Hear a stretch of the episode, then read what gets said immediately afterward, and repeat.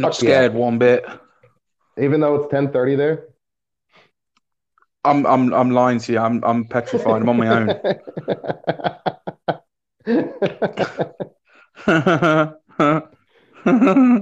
The sun's still up here, so I'm going to talk about all the frightening stuff. Oh, great! That sounds so much fun.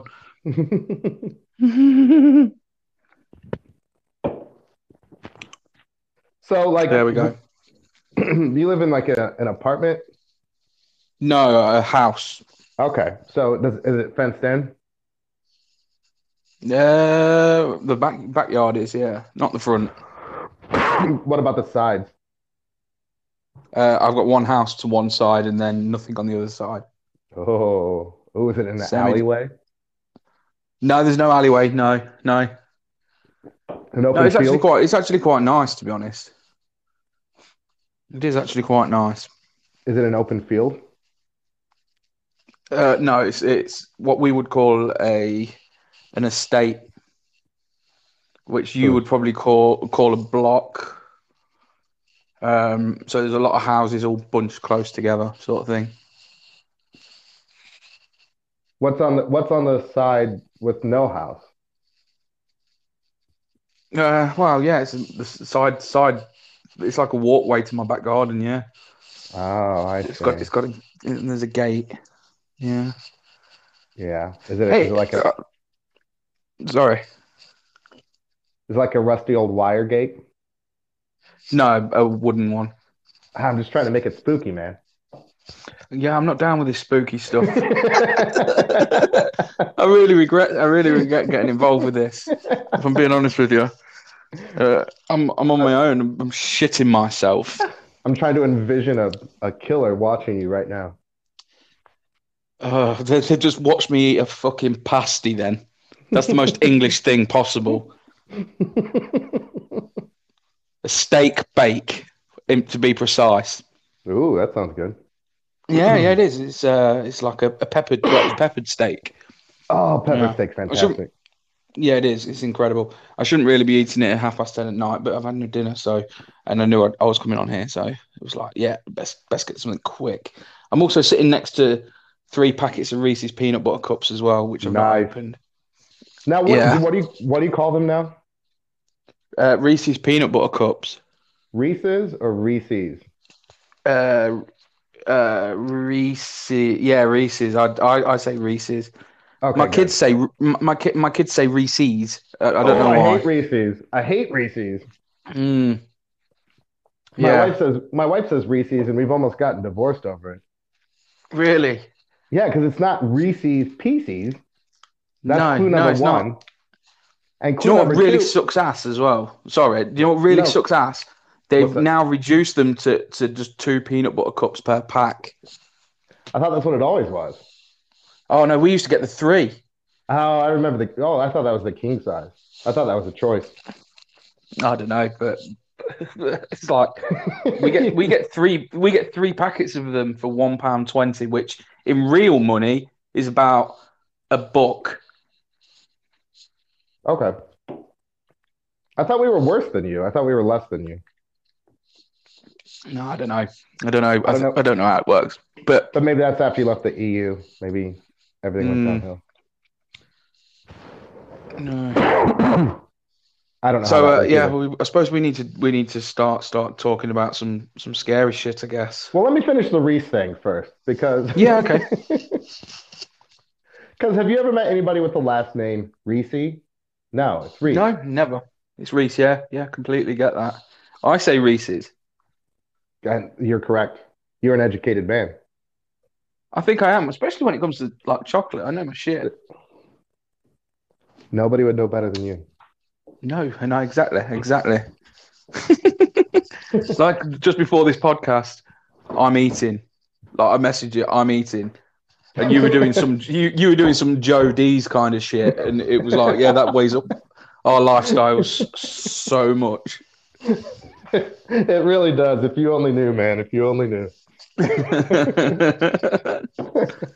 Yeah, that's funny. I heard something. It was the other day, actually. I heard something, and it's the most English thing I've ever heard. and I forgot, I've never actually told you this, but okay. What do you think this means? It's not my cup of tea.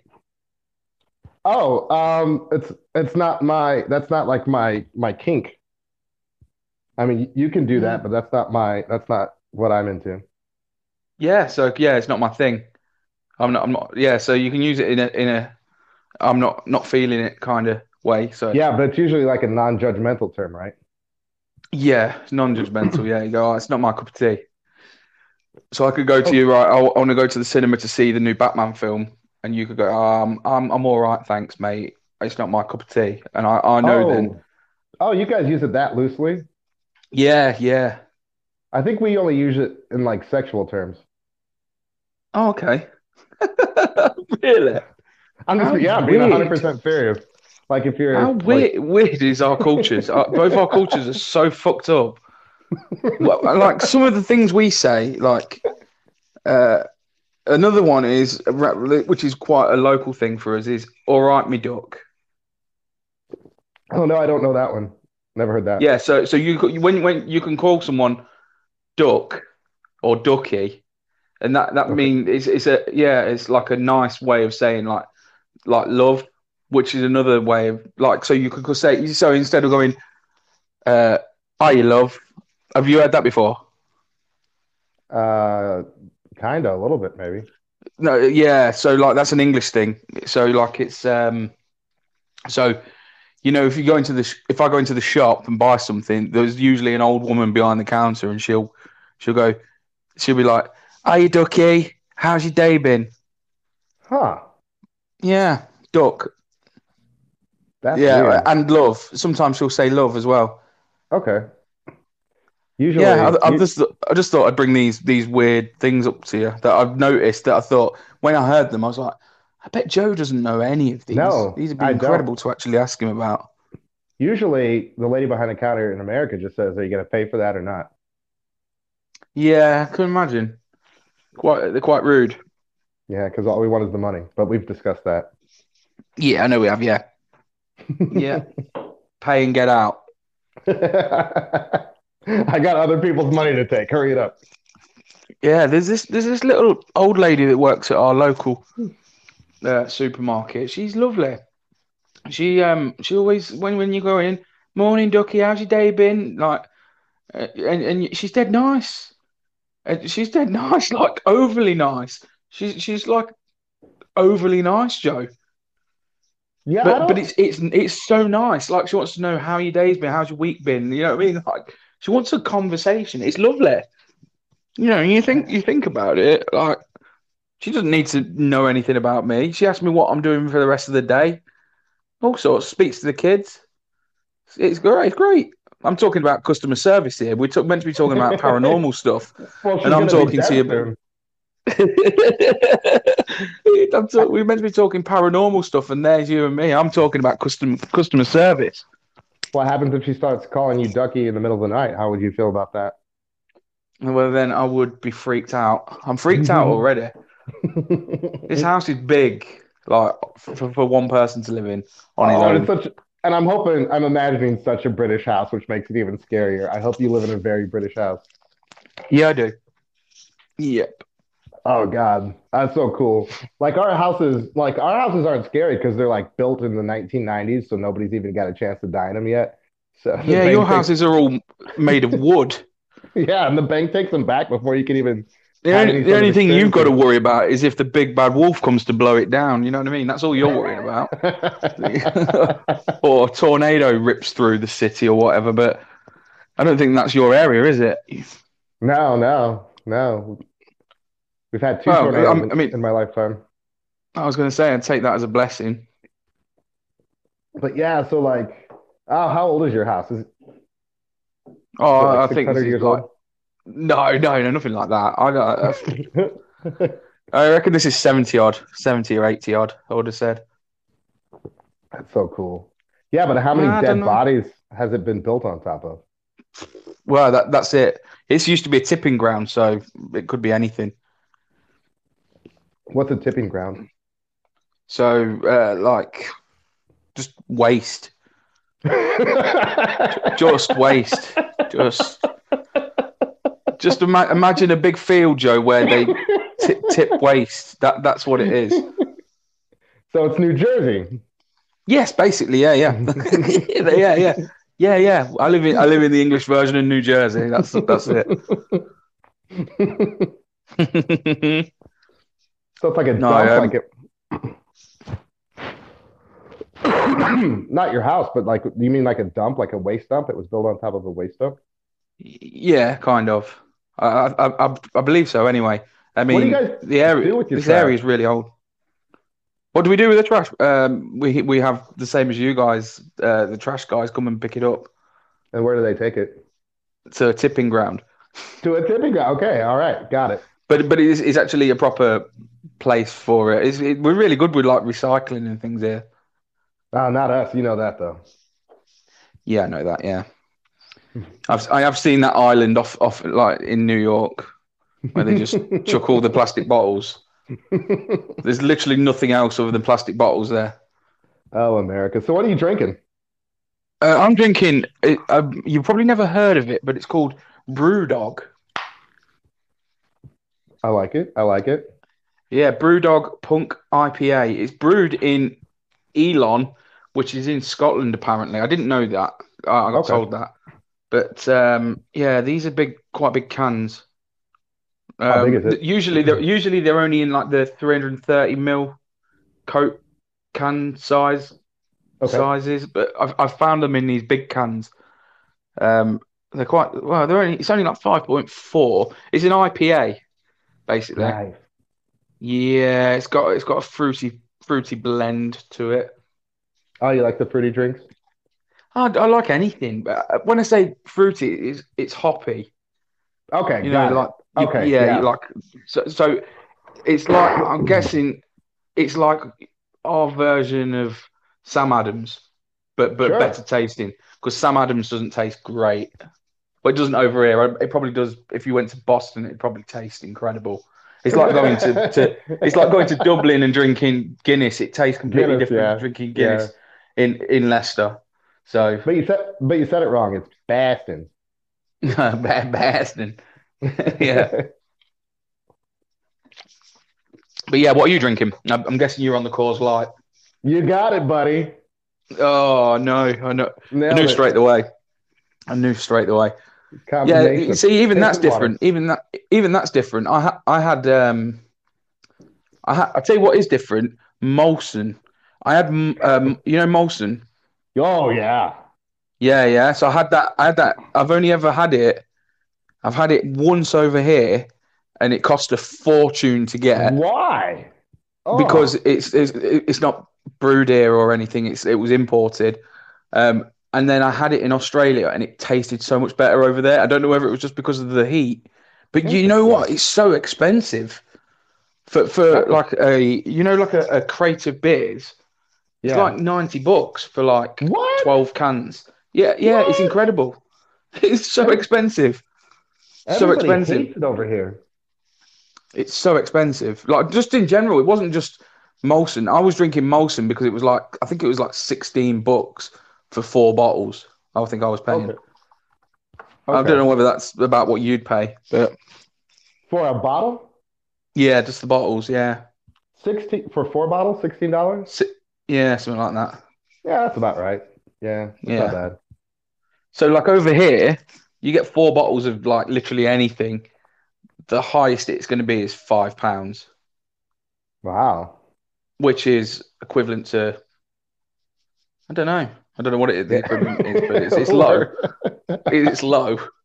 We've obviously like put one person off, so they've left the conversation already. I know, I love it. Everybody's coming, everybody's left. Paranormal experiences, and there I am talking about beer. And customer service. Yeah, customer services, yeah. Well, I think you're trying to avoid it. I think that's what's going on here. 100%. 100%. You've busted me. So what? I wouldn't be... Sorry, mate. No, you go ahead. No, I don't even know what I was going to say, to be honest. So, like, what terrifies you the most? Like, is it ghosts? Just regular ghosts? Yeah, I'd say so. Why is ghosts? I lived in a house.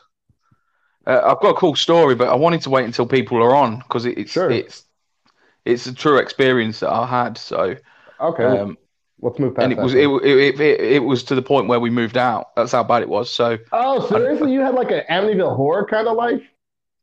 Well, kind of. There's literally no one in the live, so I don't want to ruin it. But it's a good.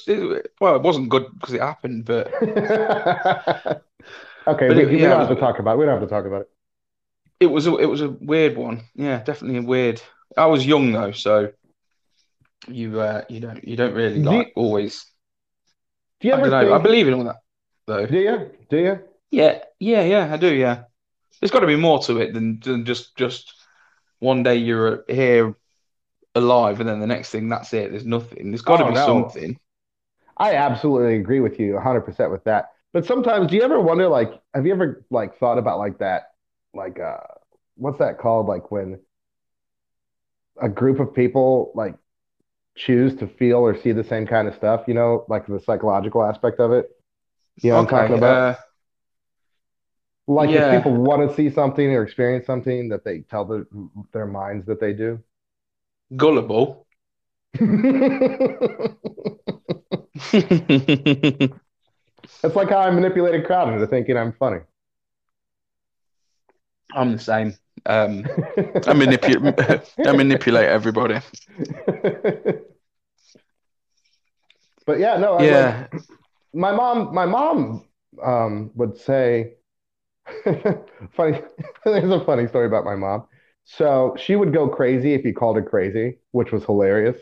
Really? She would perpetuate exactly what she claimed she wasn't, which we always as kids thought was just the funniest thing ever. Because if you ever wanted to make her mad, you just call her crazy, and she'd start rubbing her face and like shaking, like rocking back and forth, and say, "I'm not crazy." And we're like, "Look at you, Mom. You look crazy." That's completely crazy. Yeah. That's but completely crazy. She had seen stuff her whole life, like ever since she was a kid. And she grew up. She was born in 1947, so she grew up in the 1950s. So imagine where they put her. Yeah. I completely get it. I completely get it though. Like there is people that are like that, aren't there? But being Native American, like I always wondered, like I've personally experienced absolutely nothing.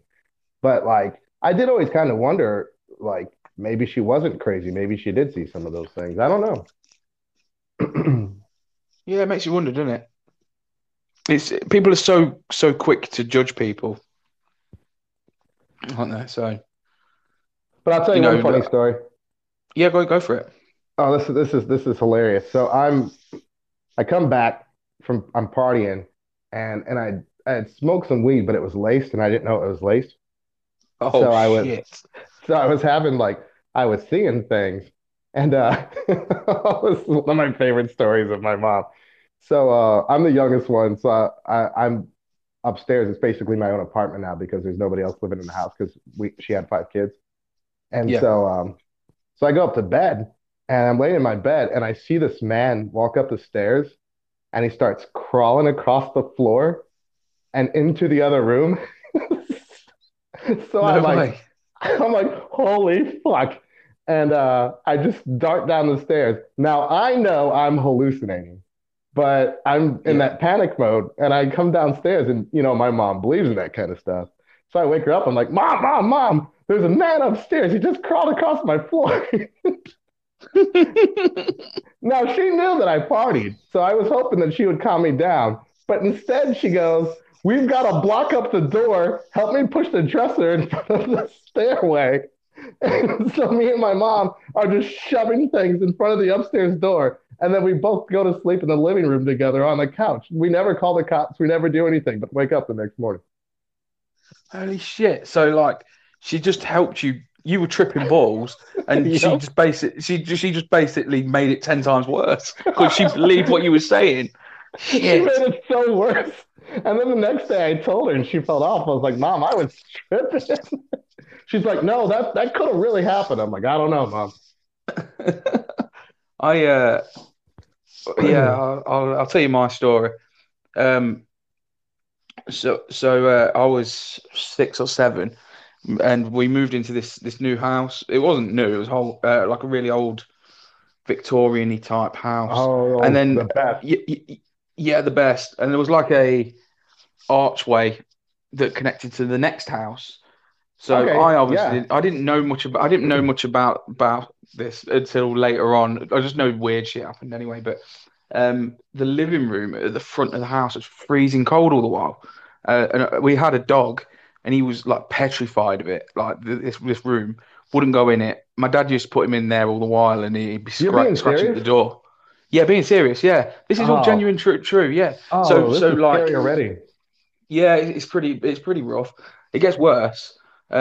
Anyway, so we had the living room, which was at the front, but it was always cold. So we thought that mum and dad thought there was something wrong with the heating. They had numerous people come out and nothing. It didn't get fixed. So my dad moved the living room to the dining room at the back. Sure. And then, so basically the front room just became like storage. It just had stuff in, like, sofas and bits and bobs in there. Right. And so anyway, carrying on the story.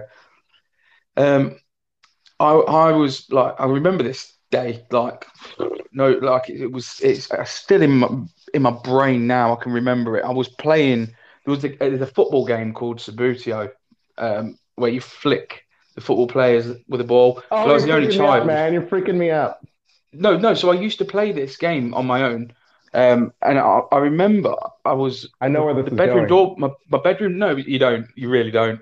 My bedroom door was open. I caught a glimpse out of the corner of my eye of someone go to the bathroom, which was yeah. So I was like, oh, mum, like thought it was my mum, and so I was like, mum, no answer.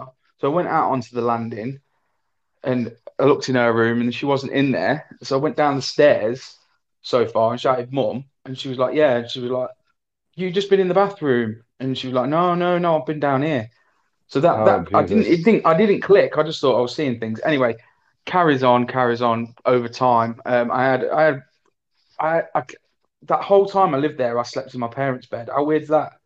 Because I couldn't sleep in a room on my own there. Yeah, I didn't. Looking back at it now, I don't remember any of this because I was literally like 6. Like, I don't remember.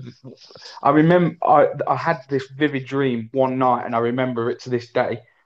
And it was, I woke up and I was actually sleepwalking. And we had this like little step thing that went onto like a landing, a second landing, and then you went around the corner and then down the stairs again. And I fell down that, and I felt like I'd been pushed, but I was actually sleepwalking. My mum found me crying on the landing. Like, oh my God, down the steps crying.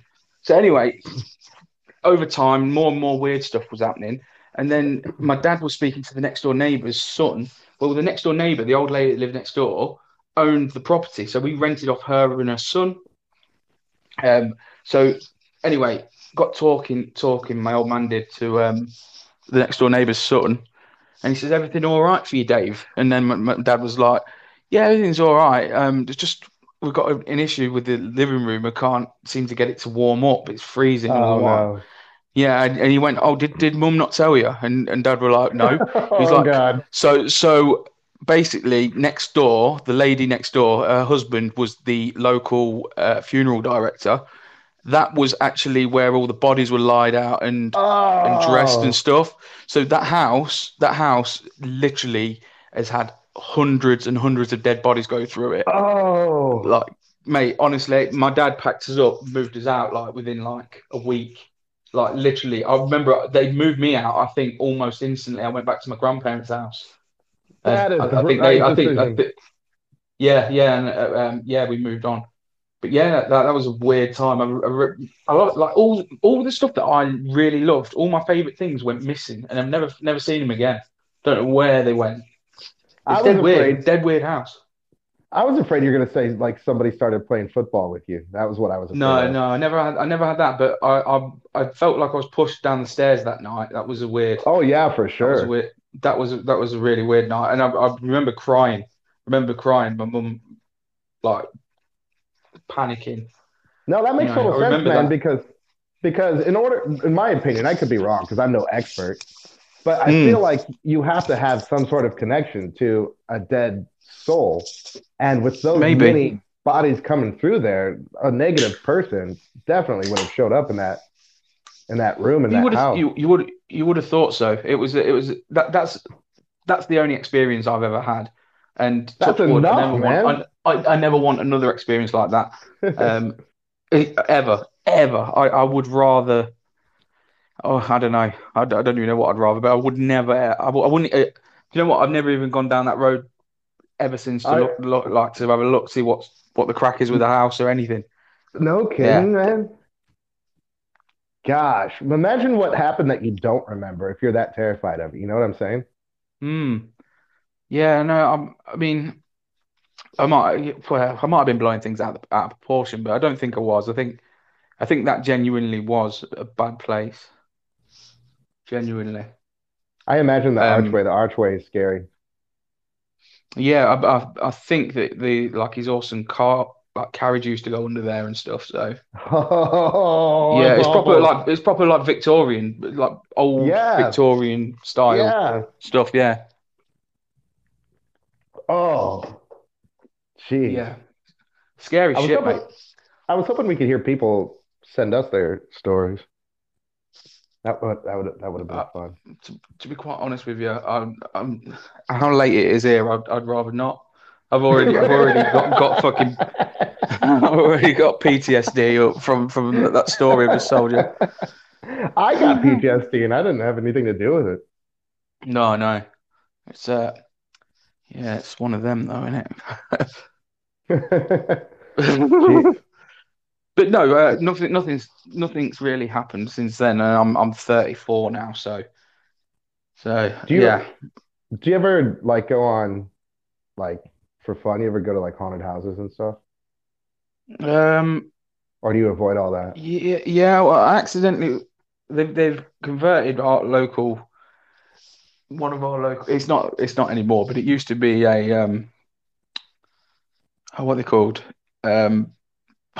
Asylum. There was an asylum. Oh, yeah. They've converted that into flats now. And what? I was working on they've converted it into flats. Who thought that was a good idea? I don't know. So, mate, honestly, but it's England. They take anything and build on it. You're asking for suicides. Gosh. Yeah. So I was working on a building site. And I got sent to this place, and the address came up as being this asylum. Yeah.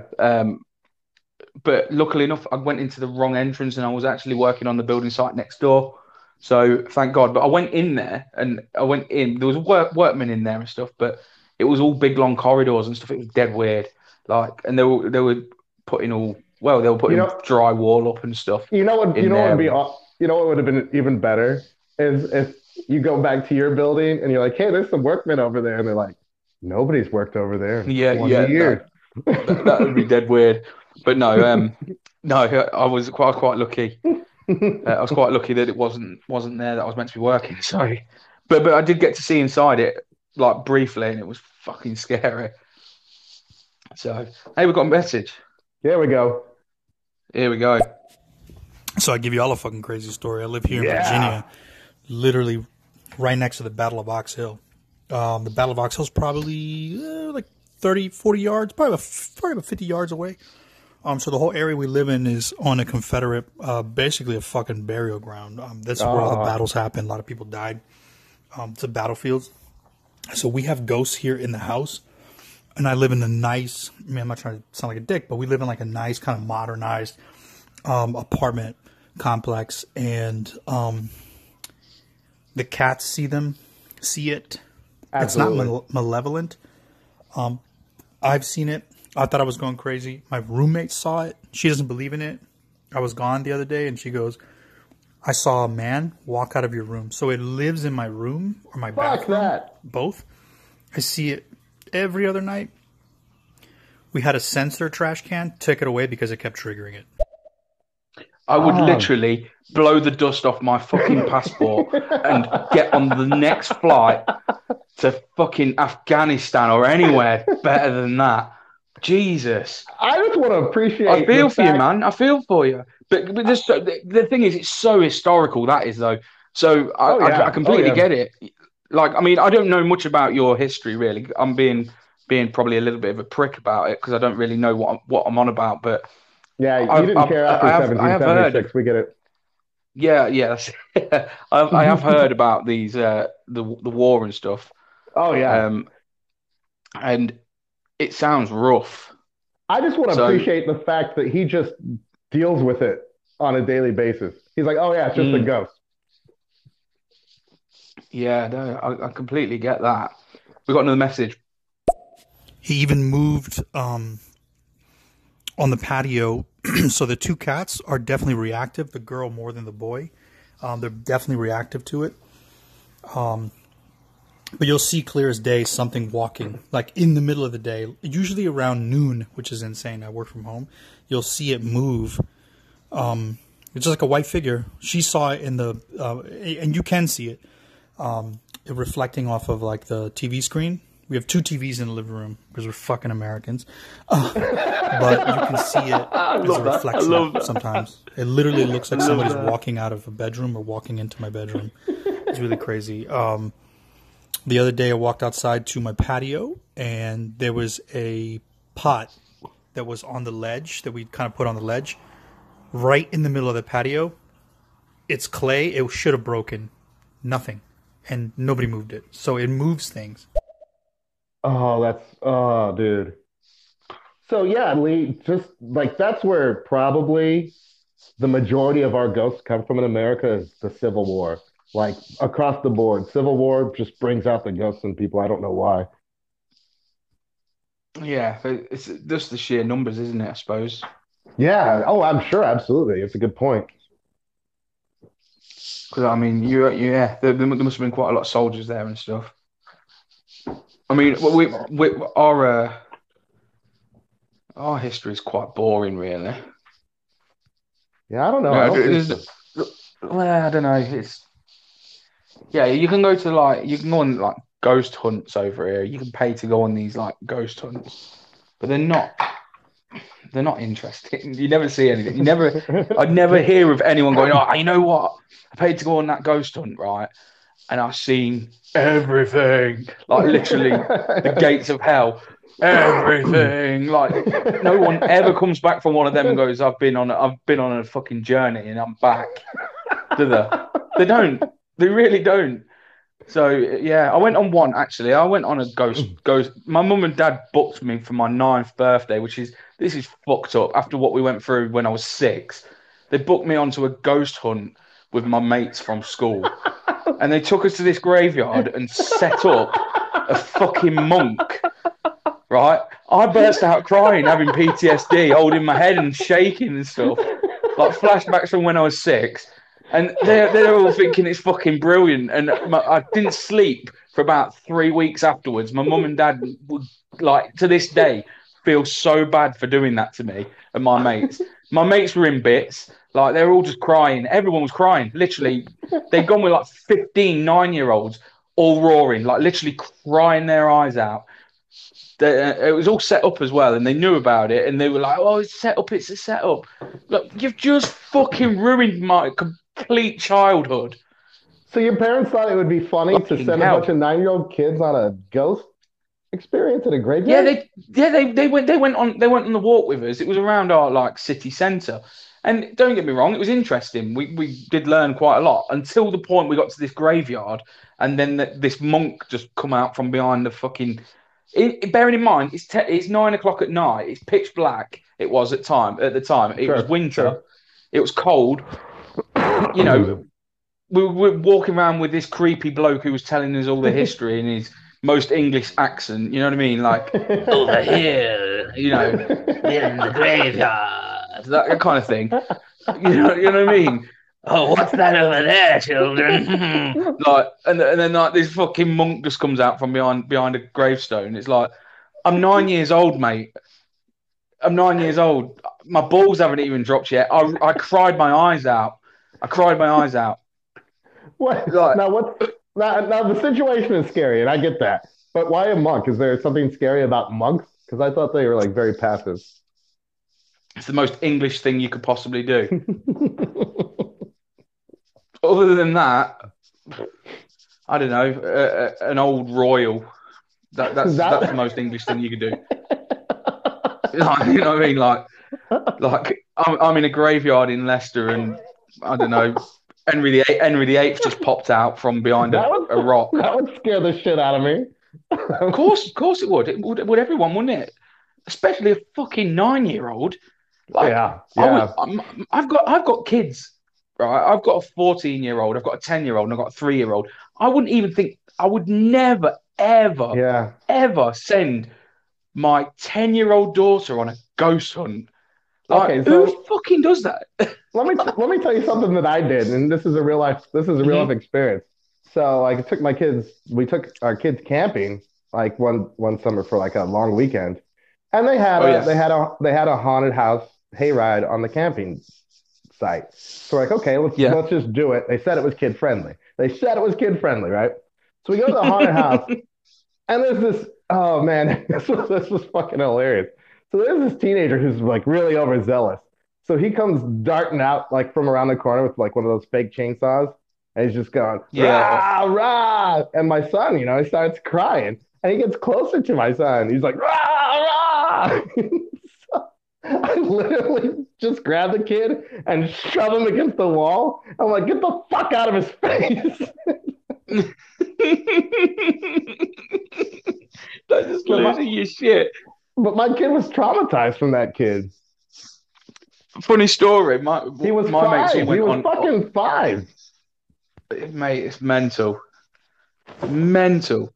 But my mates all went on this zombie like experience.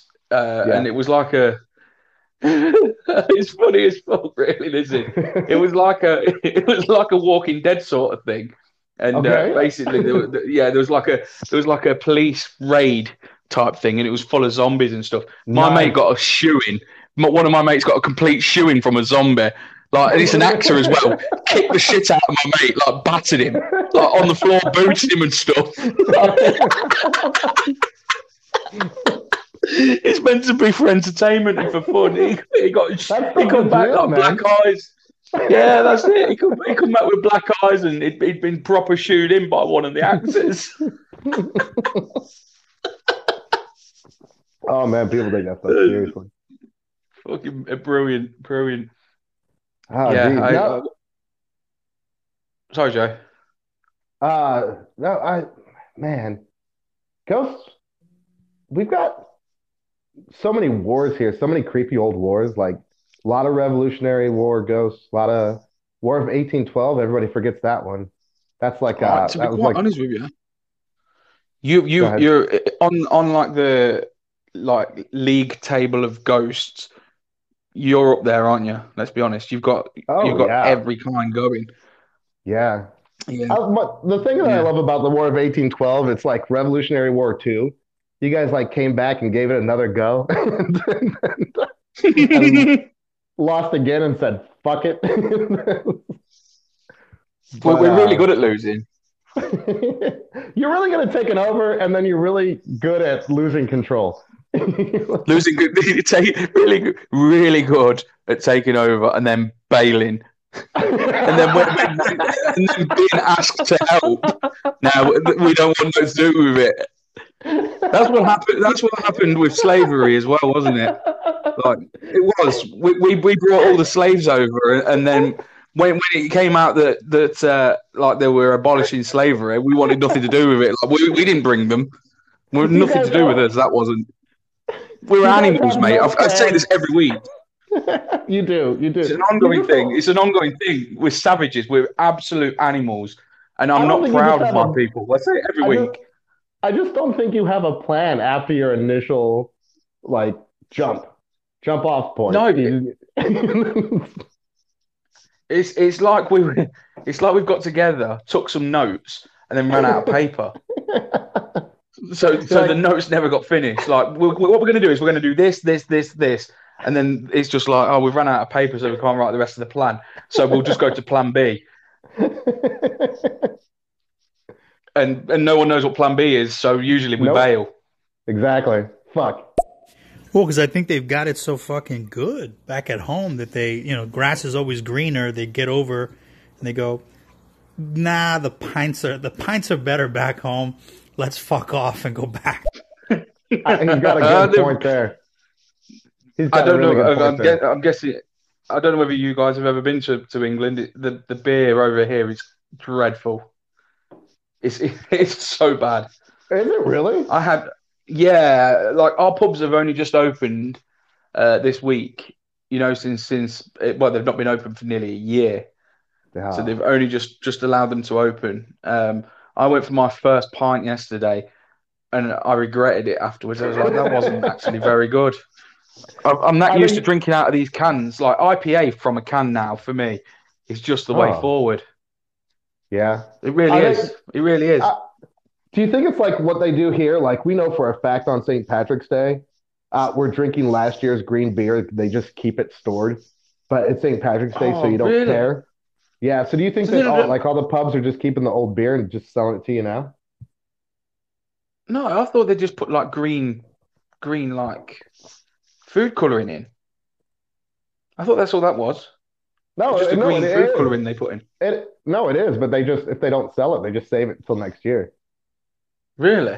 Oh yeah, oh yeah. Oh, God. It's like a fact about St. Patrick's Day. You're going to drink some old flat beer, and you're okay with it. Ah, jeez. No, we don't really celebrate that. I mean, a lot of people here do. Me personally, I don't. I'm not Irish, so it's not. There's literally nobody in America that's Irish, and we. I know people use it as an excuse to get. Everybody just uses it as an excuse to get drunk, don't they? So.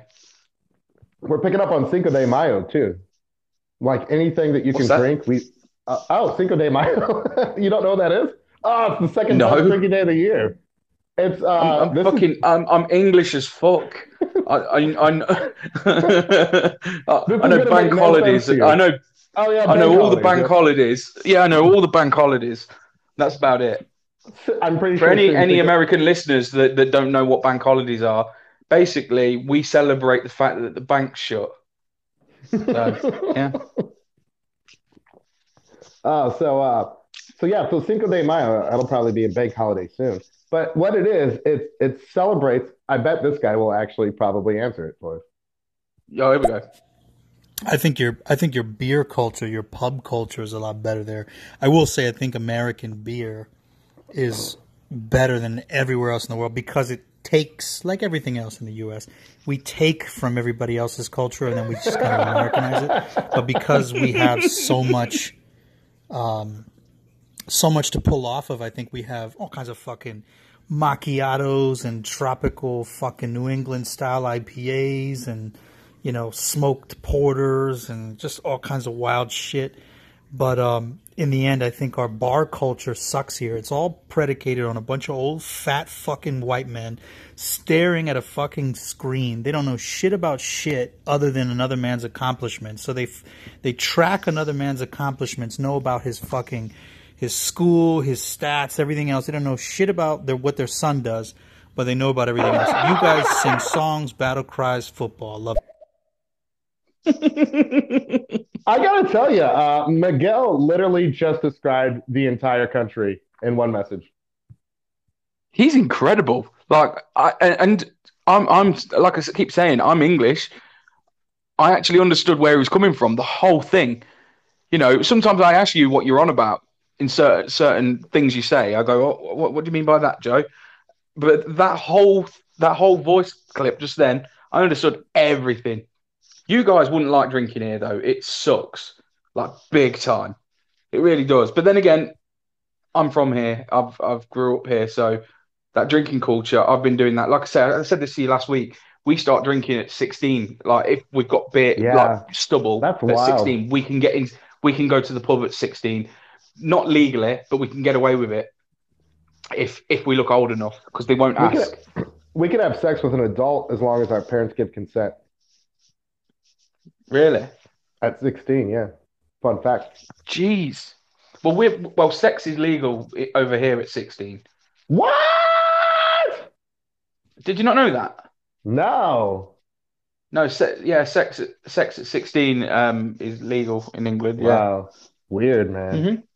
You'd be a chomo over here. That started smoking's legal. Jeez. At 16. Do they just want you to die early over there? Yeah, of course they do. But really, no. Drinking's 18. Drinking's 18. Smoking's 16. Sex is 16. Okay, that's odd. So driving 17. What do you mean?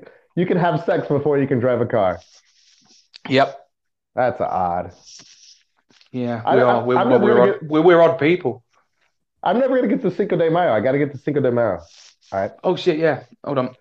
I don't want to pay for all your medical expenses, so they hope you die early. Oh, yeah, they do actually. Yeah, that's true. We get paid for. You have to pay for it. Yeah. No. Well, what happens is we get. I don't know. Do you guys pay tax?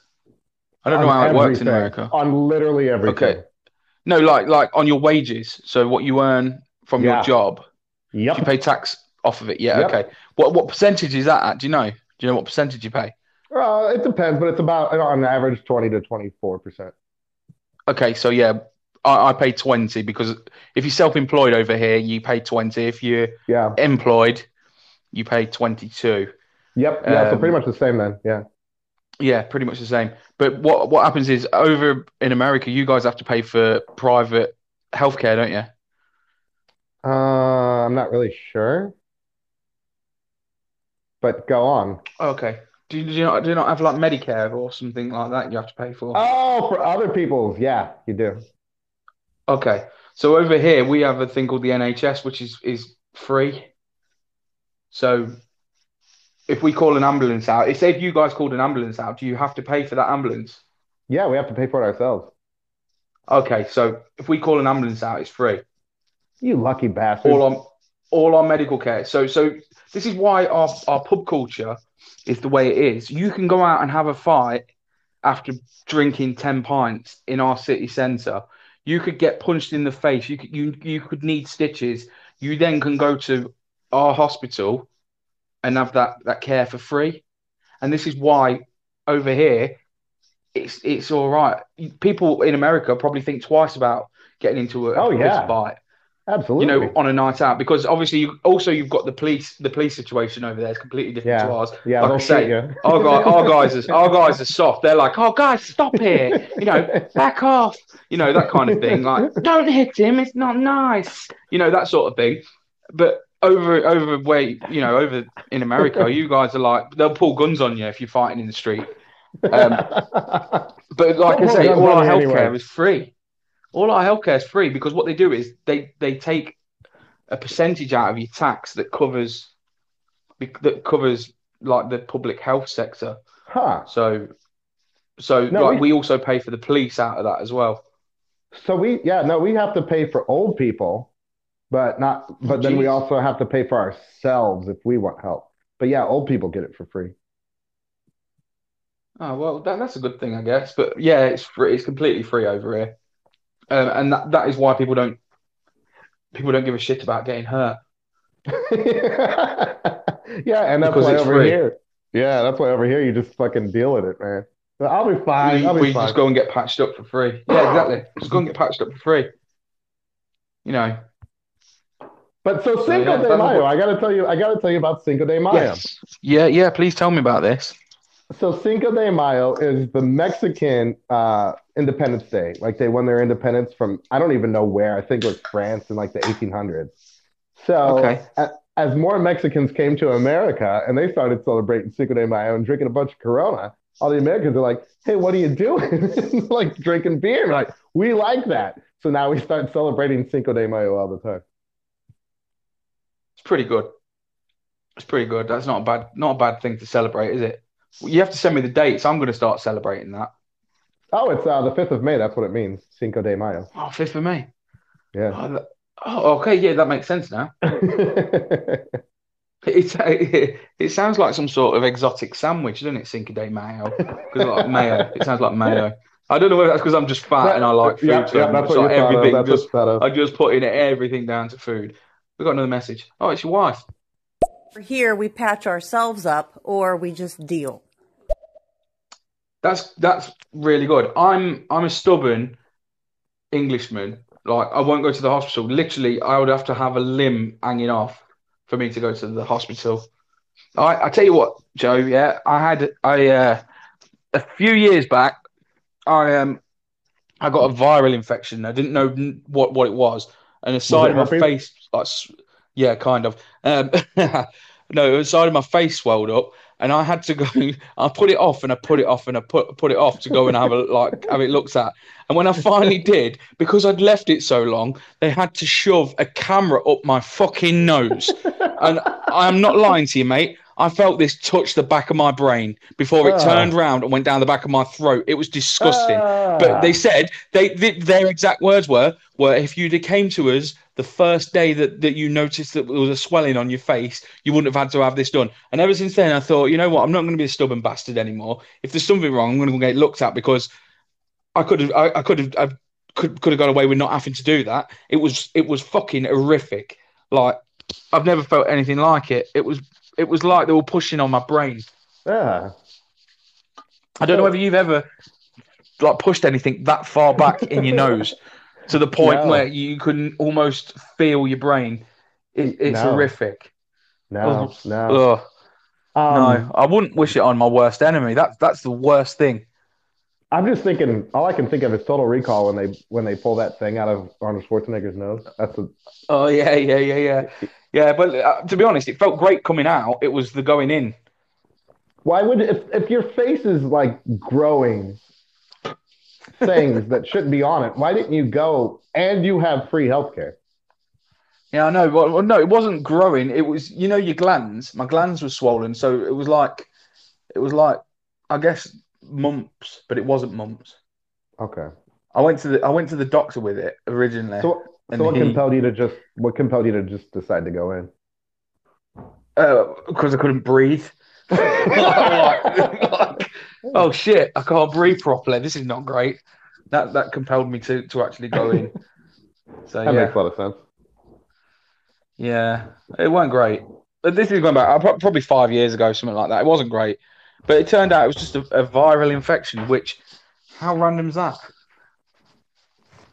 But then again, our doctors say that about everything. You go in and you could literally go in and your finger's hanging off, and they go, "Oh, don't worry, get some paracetamol. It's just a viral infection." But my finger's hanging off. That's what they're like. Everything's a viral infection over here. Well, everything, as you know, everything's money oriented over here. So they want to. Oh God! So I can imagine. They want to encourage you to get your own insurance because the better insurance you have, the better a doctor treats you. Like, if you've got good insurance, a doctor will go out of his way to figure out what's wrong with you. But if you don't have insurance, or if you get really bad health insurance, they'll tell you exactly what they told you. Like, I can imagine going to the doctors in America is like taking your car to the garage. They just find more and more problems with you because it's money. Like, but it depends over on, here, it depends if you take your car to the garage, yeah, that's it, yeah. But then, like, over here, you take your car to the garage and you go in and it's like, I'm going in just to have my tyres changed because they're bare.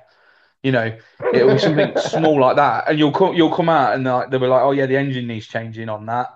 Head gasket's gone. That's gone. This is, and you've gone in just for a tyre change. That's what they're like. You've gone in with a cold. In America, where you go to the doctor, you've gone in with a cold and you've come out and you've got, like, herpes. You know what I mean? Absolutely. Yeah, I completely. I'm hoping that you can relate. But they ask you. Yeah, but here's what they ask you up front. They ask you up front, and here's the funniest part, because I've both had insurance and not insurance, and I can tell you the difference. They ask you up front, do you have insurance? And if you say no, so like if you're doing the garage scenario, so if you went to the garage and they said, and you're there because your tires are bare, and they ask you, can you pay for the tires? And you say no, they'll still look at your car. But then they'll tell you your tires are fine and send you on your way. No way. Yeah, that's how it works. Oh, Jesus. It's so different. It's so different. I love it. Do you guys have to do like an MOT? It's called an MOT. What's that? Like, once a year you get your car checked over. Over here we call it an MOT. For your car? Yeah. You have to? Yeah, over here we have to. Every year we have it checks over. You have to have it checked over once a year by a garage. Really? Yeah, it's called an MOT. No, you can drive your car however you want to. Oh, geez, I'd love that. Over here, like it's like 50 quid to get it checked, and I guarantee every single time there's an issue. There's always something wrong. It don't matter. You can have a brand new car. There's always something wrong. Always. We're getting slaughtered with messages. Okay. I'm going to go ahead and agree with Joe about that. Yeah, I used to have Aetna, which was one of the, I don't know if it's the best, but it's one of the best. No, they're good. When I was a kid, before you turn 20. When you turn 24, your parents' insurance drops off. I mean, I'm fucking way past 24, but I just remember having the Mac Daddy fucking Aetna insurance, and you would get a doctor to call you into the office. And you know, this is back then when I used to play soccer, as Americans call it again. God damn it, Americans. Footy, and I had a couple knee surgeries and shit, and so he would call me in the fucking after knee surgery or whatever, and it was just stuff he could say on the phone. It was just like, hey, why'd you have me waiting here for 15 minutes in the lobby, then another 15 minutes in the fucking waiting in the room? You talk to me, you don't even shut the door when you talk to me, and then you bill me out for, you bill my company out for $200. You could have just told me on the phone. So they just hit you up for that shit, man. It's terrible. Oh man, Miguel's a legend. This man describes America better than anyone I've ever met. Fucking incredible, incredible. You don't even close the door to talk to me. It's 100% true. Going off topic, he said about soccer. My local soccer team, Leicester City, got into the finals of the FA Cup today. Yeah, that's it. So basically, that in American terms, they're going to the Super Bowl. That's the terms. Yeah, basically. And your daughter plays for them, right? Yes, she does. Yeah, she plays for the under-10s, which is incredible. So that's the future. So, that's the future for her. Hopefully, fingers crossed. They get to a certain age, they do start getting paid. So that's exciting. Now she's in the system, and she's only going to get. She's getting the best training she possibly can get. It's really intense, if I'm honest with you, Joe. Like even at 10, like the 10-year-old age, it's really intense. The physical training.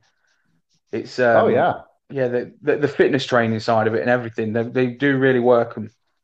So, yeah. But that's exciting. And the funny part is that we're afraid of socialism. We're already in a socialist country. Your fucking public schools are socialist. Your fucking public school bus system, your police, your firefighters, your military, before they privatize it with all the little, fucking $500 fucking, holsters or whatever they put on there. That's a whole different story. But everything's already socialized. Social Security. It's the fucking word social is in Social Security.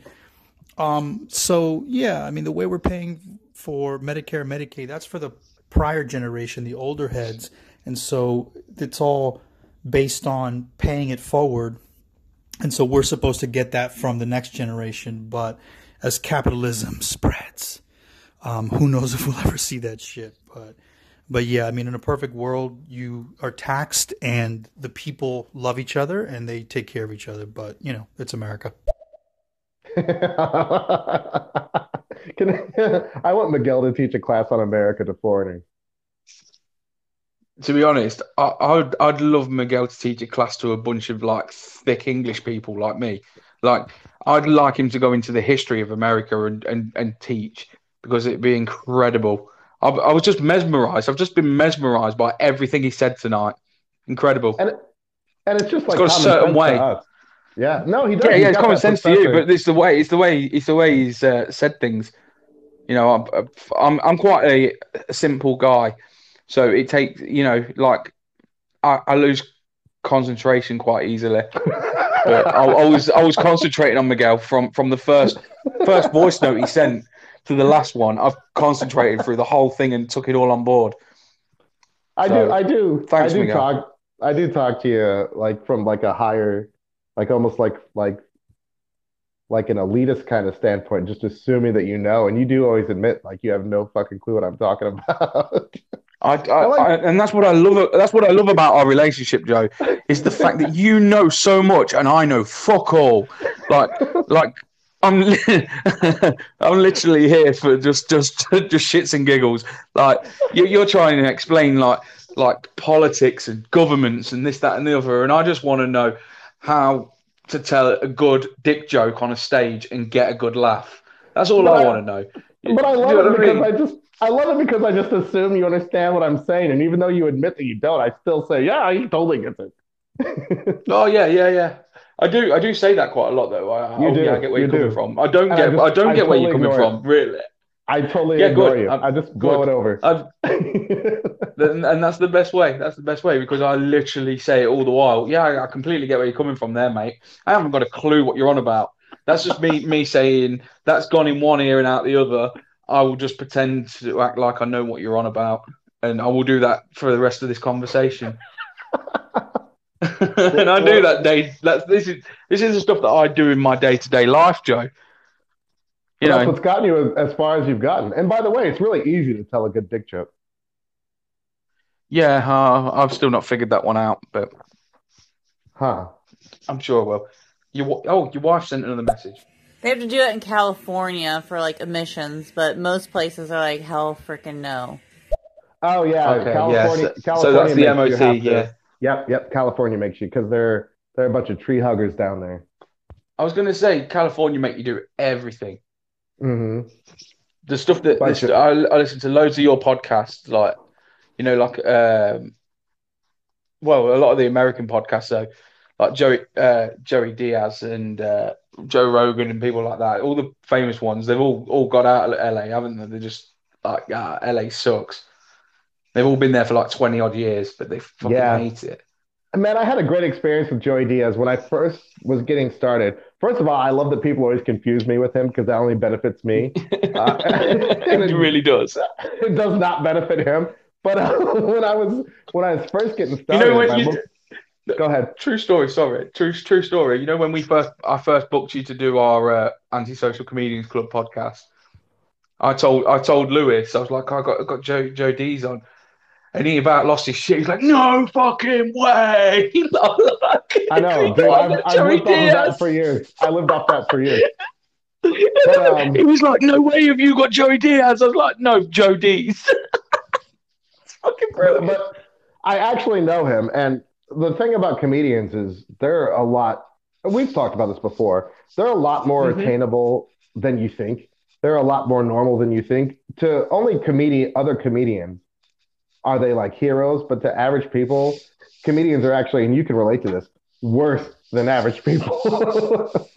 No normal person respects a comedian, you know what I mean? So even if you're like the highest comedian on earth, and basic average person will still have no respect for you. But anyway, so when I was first getting started, my local comedy club, which is one of the best comedy clubs ever to get started at, because the guy who owned it had been running it since like the early 80s. And I used to watch it when I was a kid. So when I first met him, I was just regurgitating all these episodes of his show that I watched growing up. And he was just, his mind was blown because he never had a fan at all before. But he started out with Tim Allen. This is a true story.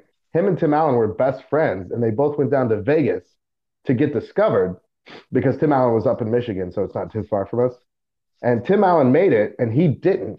And so he was very depressed, and Tim Allen said, why don't you go back home and start your own comedy club? So that's how he started it. But yada, yada, yada.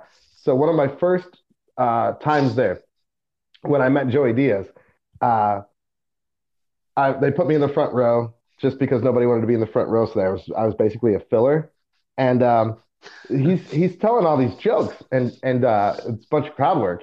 And for some reason, he keeps like picking on me, and I'm a young like 26-year-old upstart, so I'm like rolling with him. And we got to a point where he starts talking about black people, and he's like, and he points to me and he says, you know what I'm talking about? And I immediately like turned to look behind me, and the crowd just start like loses it, and he gives me this look, and he's like, "Never be funnier than the comedian."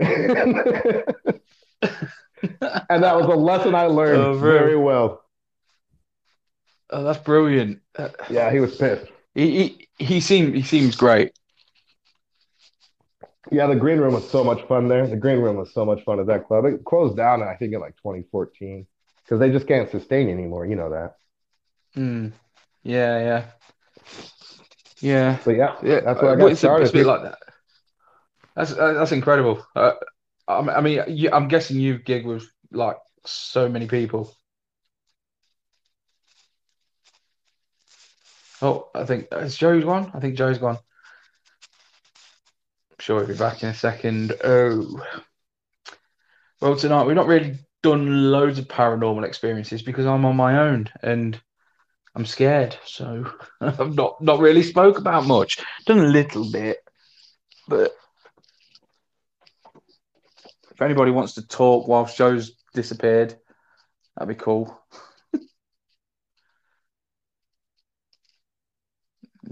Hey, you back? Hey. Nope, you're gone. You're back. Dude, oh, you've gone again. Oh, you're back again.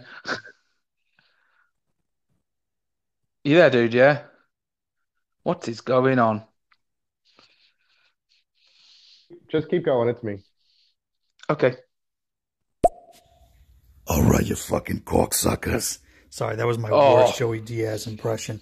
I got to go. I love you guys. If you ever want to do record with me, I would love to record with you. I'm down with, I mean, I just jumped in to meet you guys on some fucking very deviated from ghost stories. Deviated from? Was that proper? I don't care. But yeah, if you guys ever want to record, I would love to. I'm hip to the whole fucking... You know, Bobby Lee, Santino, Mitzi, the whole squad. So I adore them. I wish I had the balls to get on stage, but I don't think I'm a fucking comedian. I don't have the panache, if you will. But anytime you guys want to chat, man, fucking all for it. Much love. Miguel, cheers, man. I'm a massive Bad Friends fan. Like, so Santino and Bobby Lee are right up my street. So yeah, I'd love to have a chat at some point. That'd be fucking incredible. Because you can educate this thick English ass. Is that even the right way of saying it? Yeah, you can educate me on some of your Americanisms and stuff. I do that with Joe quite a lot. I come up with words. I go, oh, do you know what this word means? And he doesn't know. And he does the same with me. It's incredible what our two I'm gonna be back lifestyles. Really quickly. Oh, you're back. Are you gone again or what? But yeah, cheers, Miguel. Nice one.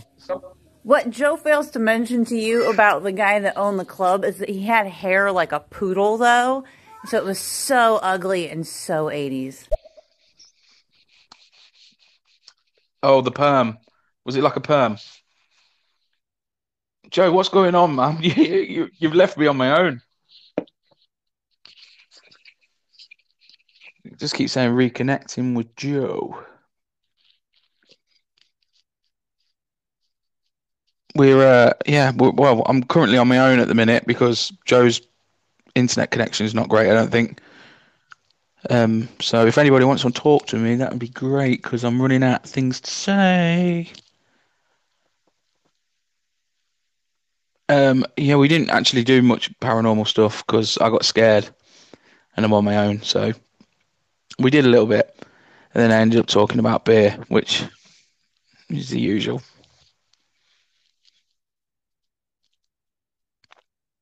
Oh, we got a message. Yes, it was very much like, I'm pretty sure it was natural, but it was very much like a perm. But anyways, yeah, it's a really cool club, though, when it was open. It was totally 80s, like, it had, like, weird teal paint and, like, checkers everywhere and stuff like that. Did you perform there, Gina, or if you just go as a punter? We don't have that many clubs in England. We've got a few, but not like you guys have. We've got a Comedy Store. I was meant to be doing the Comedy Store before COVID. I was booked, and then COVID happened, so I didn't get to go and do the store, which is pretty. Well, it's pretty. Shit, but hey-ho. I didn't know Joe when he was working there yet. Right. Yeah. Where's Joe gone?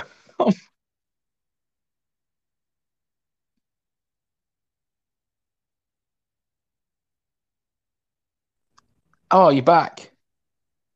Yeah, I had to reset my phone. I don't know what's going on. Oh, sweet. Well, I'm glad you're back. I lost all our listeners. Ah, it's my fault. It's my fault. No, Miguel sent a really nice message. He said if you want to record with him at some point. Okay, yeah, I'd love to record with him because I said he could teach me about. Yeah, he could teach me quite a lot of stuff that I might actually be able to, bring onto the podcast with you and actually I won't sound so thick when I don't know what you're on about. I might be able to surprise you. I'd love to do stuff with him. Let's do stuff with him. Defo.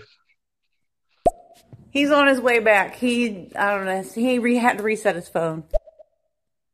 That's true. Thanks. I'm not what? I had PTSD, from that time when I had to do crowd work that one time and I fucked up. It was like that. It was like, who's drinking? Ah, no one. No one's with me. I just lost all our listeners because I was on my own, just talking. Crowd work is the best, man. I love crowd work. I don't know why you're so afraid of crowd work. I'm afraid of it because this is what happens. I lose the crowds. I lost the crowd tonight. I had one job tonight. Your internet connection went down and I had to keep the three people that were listening. And I failed, Joe. I lost them. I had one job. People are like, yeah, they can tell. Man. Yeah, they can tell. I had one job ruined. It's okay. We're back. Everybody's back. Okay. So if you... Oh, hold on. Here we go. It's all right, guys. You lose some, you gain some. I'm new to it. You still have three listeners.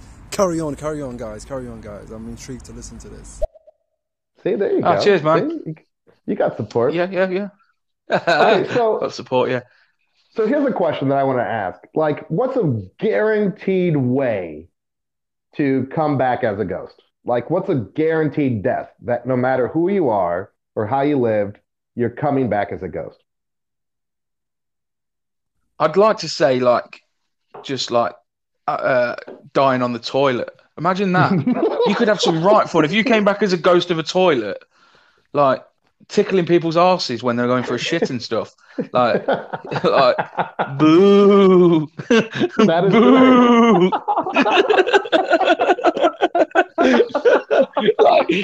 When they go for a piss and then before they go for the flusher, you flush it for them and go, thank you. I'd really, if I was the ghost of a toilet, I'd really, really fuck with people's heads massively. The toilet roll, I'd unroll it whilst they're sitting down and they'd be like, what the fuck's going on? And it'd be all gone so they couldn't wipe their ass. That'd be a nightmare. That's some control there. Gotta be traumatic death, when you have unfinished business, because that's the whole reason of a ghost. You can't be more unfinished. Yeah, I would have unfinished business because if I died on the shitter, I wouldn't have wiped my ass. So exactly. There's the unfinished business part. That is the definition of unfinished business. Imagine if you came back as a ghost and you actually wiped people's asses. You become a toilet attendant. Do you guys have them? Do you have toilet attendants? Oh, we do. Yeah. Oh, yeah. So in our nightclubs we have them. We call them looky guys because they're no spray, no lay. So okay. You have to pay, you give them £1. They will spray you with aftershave. I fucking hate it. Yeah. They'll spray you with aftershave. But what they're saying is no splash, no gash, which means no sex, basically. No, so if you don't get a spray off of them, but when you're drunk, you think maybe they're right. Maybe I should get a spray because then I may get the lay. But it never happens. It never happens, mate. I used to go in there and give them I bet I'd do £8 a night, £8 just on dupe. You must have heard of dupe. Yeah, I didn't do very well. Let's be honest. No, man. When I'm at the ghosts, ghouls, and goblins—they kind of make believe. There's two creations on Earth. They're human beings, and then there's so-called spirits or ghouls and goblins, or so-called spiritual entities. And they do exist, and possession does occur, and witchcraft and voodoo and all these. We even have satanic governments running the earth. Sure. Satanic realm does exist. Sure. And clearly I have my experiences to share with you guys, but I'm going to carry on listening to you guys for a little bit, gauge where the conversation is at. Well, first of all, I want to hear his experience, but I want to finish the bathroom attendant thing. Oh man, could you imagine if there was like a haunted bathroom attendant? But here's the thing about bathroom attendants. Like, I hate them at the strip club because, like you were saying, that's a dollar that you have to give to a man that you want to give to a woman. And there have been times where I've literally like flushed and ran out so I could save my dollar to give it to the dancer. Oh God, yeah, I completely get you. I used to do that, like wait until they were busy. So I'd like lock the cubicle, and then when I hear a load of lads, because not usually we get a load of lads like, hey, you know, like Larry with him, and he'd be like, hey, no spray, no leg, no spray, no leg, right, with everyone, or you know, no splash, no gash, or whatever it is that he says. He'd be doing all that, but I'd be in the cubicle listening, and when I knew that he was busy and he was sidetracked, I'd fucking leg it. I'd obviously wash my hands, but I'd leg it so like he didn't catch me. But then if he caught me on my own, it'd be like no spray, no lay, and then I'd get all like, you got dupe. Like back then, this is going back a long while. You got dupe. I'd have some dupe, like, and then he'd spray me, and he'd be like, safe, brother. And then I'd go off on my night, and no one would be interested in the fact that I smelt nice. No one. No. But no. I just you've got to back it up. You've got to back it up with the. With the looks and the moves and the swag, and I've not got that. But it did smell nice. Don't get me wrong. I could smell. Yeah, I think what they spray you with is a deterrent to women. Like they smell that and like, oh, he smells like a bathroom attendant. He's clearly spent a $5 in that toilet. How the fuck have we gone from toilet ghosts to spraying, laying, and all that? Attendants. I don't know, but we lost the crowd again. Oh shit! Yeah, he's. Oh shit! We did, didn't we? Not doing too well with this keeping the crowd business. Satanic governments. Like I just assumed that would be yours and mine. I don't even know what that means. I'm being honest with you there, because usually I go, yeah. Hmm. Oh yeah. But no, I don't know what that means, mate. Oh, you mean our government, as in the English government? Yeah, probably, mate. Yeah, I don't know nothing about them other than I can't even name any of the government other than Boris Johnson, and I'm guessing you guys have heard of him. And that's it. Remember, I thought he was Boris Yeltsin. Oh, yeah, you did. Yeah, the Russian. I look like Boris Johnson at the minute, but with like. Brown hair and not blonde hair. My hair is so bad at the minute. I tell you what I look like. I look like a fat Frodo. I look like a hobbit. Do you have hairy feet? I look like Samwise Gamgee on steroids. That's what I look like at the minute. Genuine.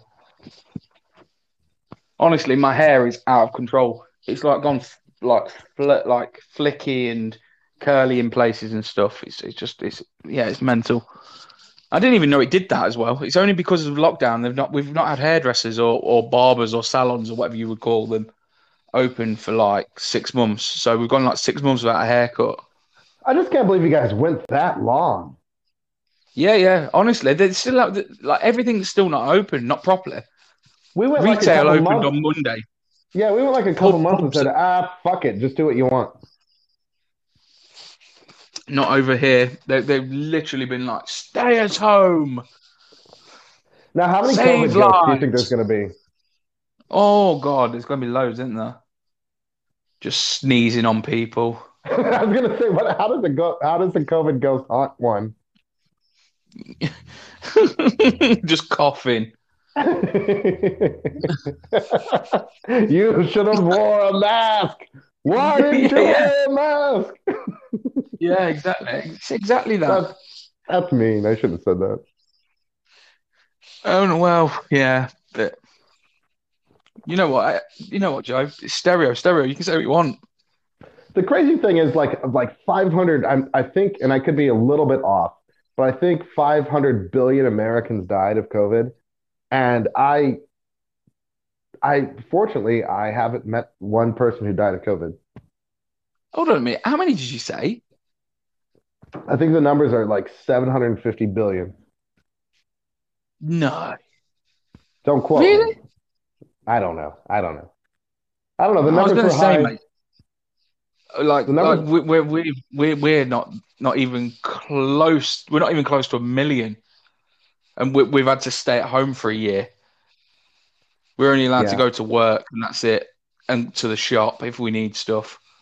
But you can only go to the shop. You're apparently only allowed to go to the shop once a day. But I'm clever. I go to loads of different shops in different areas numerous times. Okay. Yeah, I'm cheating the system. I wear a mask. Don't get me wrong. And to be honest, I've done a few COVID tests. I did one a couple of weeks ago, actually, because I was in contact with someone. It was just like, yeah, someone at work. But it came back negative, so happy days. We have to have ghost stories ready. Eh? We have to have ghost stories ready when people show up. Yeah. Yeah. Like, maybe we should change the name of this to Anything Goes. Anything Ghost. Oh, brilliant.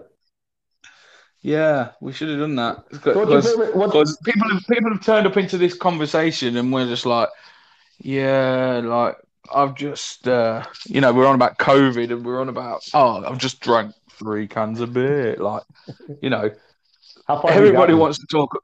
I've drank them all now. They've gone. Oh, they're all gone already? I've got a quarter of a can left. To be quite honest with you, it's gone straight to my head. It's gone. Well, yeah, I've got plenty of belly to fill. Yeah, it's gone straight to my head, to be honest, because I've had such a shit day. Yeah, you did. Did, man. Yeah, I've been rushing around and stuff. It's just gone straight to my head. It's good. So, you did some research, so what did you find in your research? Oh shit! I found out a load of stuff about your end. Yeah, your end. Yeah, I was quite intrigued by this website. It's called hauntedrooms.com. Yeah. Most haunted places in Fort Wayne, Indiana. So you'll probably... Oh, shit, I forgot. I've got another story, actually. Okay. It just reminded me. Have you heard of Gels Park, Swinger's Grave? No. Gels Park is a great place to visit. Open since 1979. The park has a walk... how do you spell it? And everything. It's in... found its way onto the list of most haunted places in Fort Wayne because of the belief a young girl was using swings and died.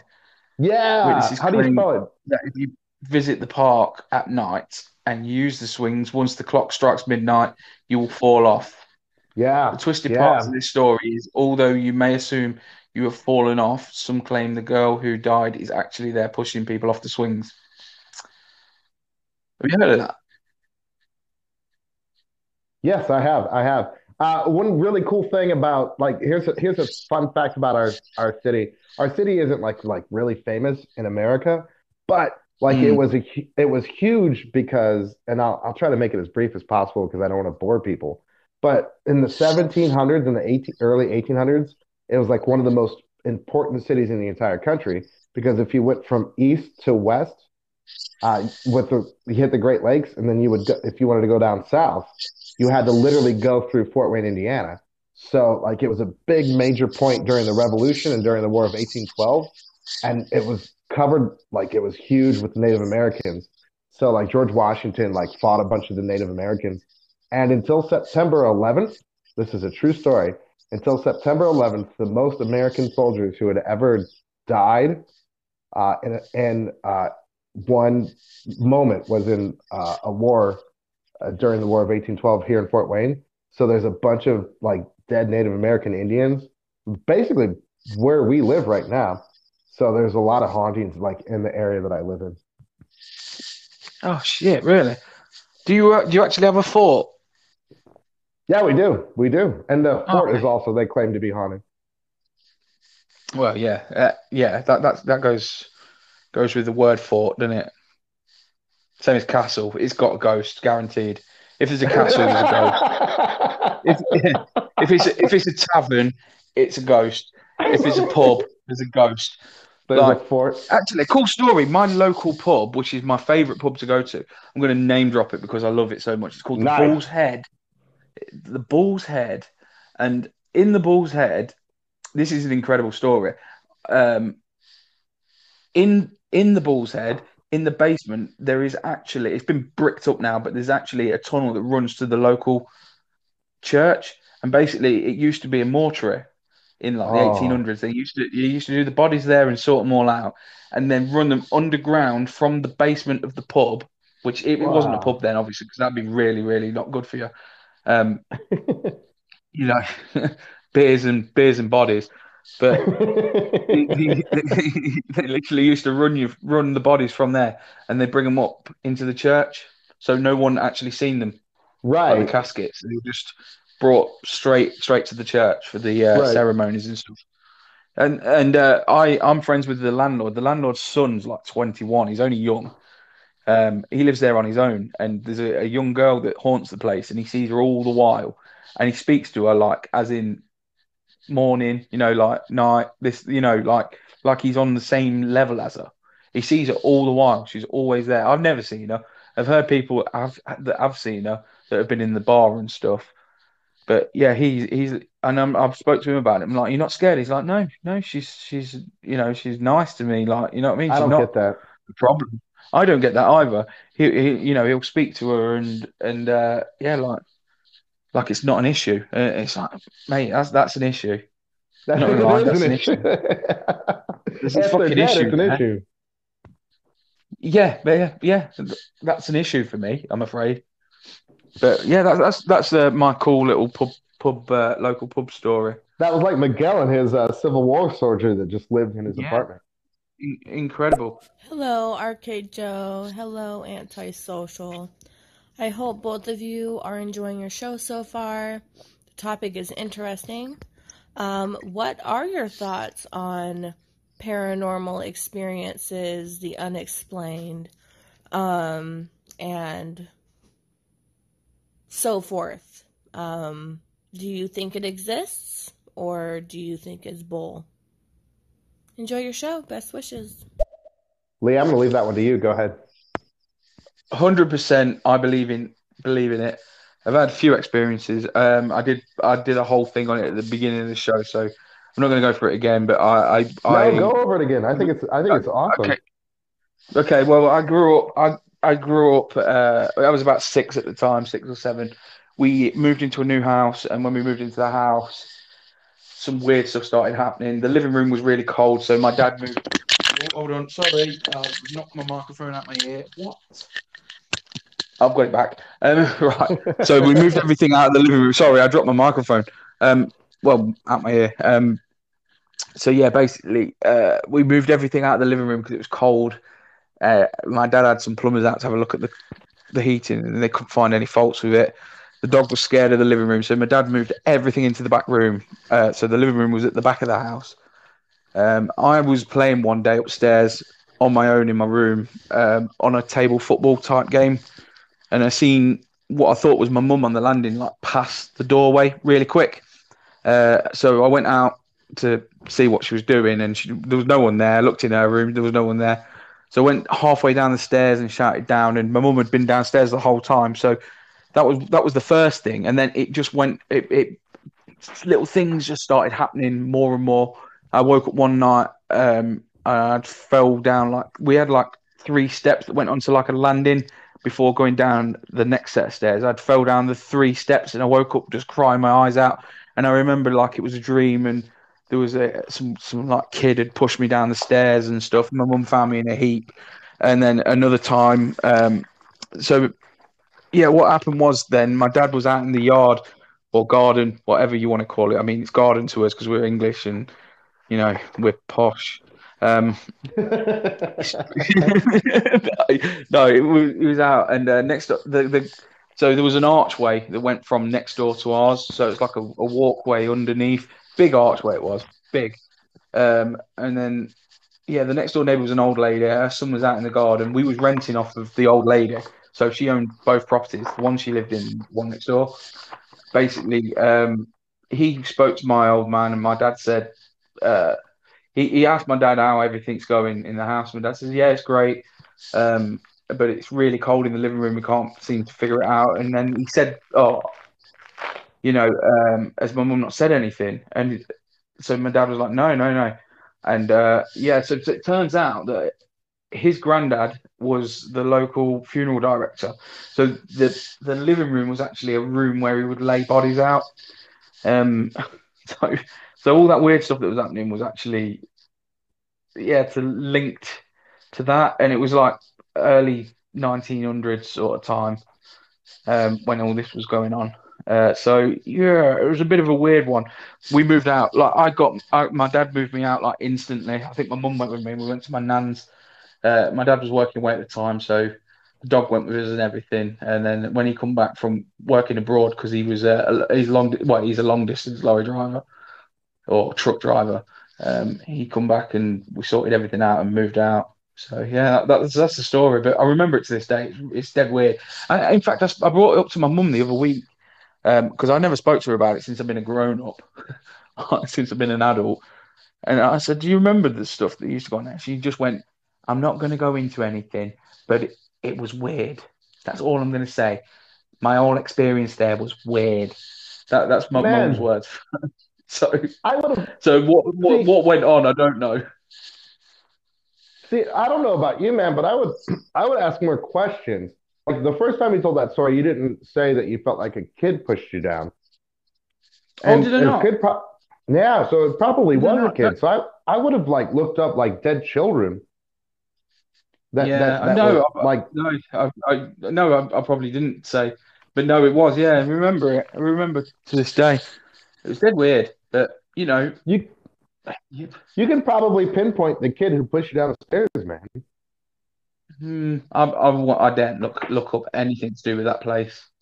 And I bet he was poisoned. I bet he was poisoned, like killed by lye. Didn't kids die by lye a lot? They're all chimney sweeps, ain't we? We're all chimney sweeps. We climb up chimneys, you know, tilting our hats and polishing your shoes, sir, and all that. So no, man, that's crazy though. That's crazy. That's the only real story I've got really for me.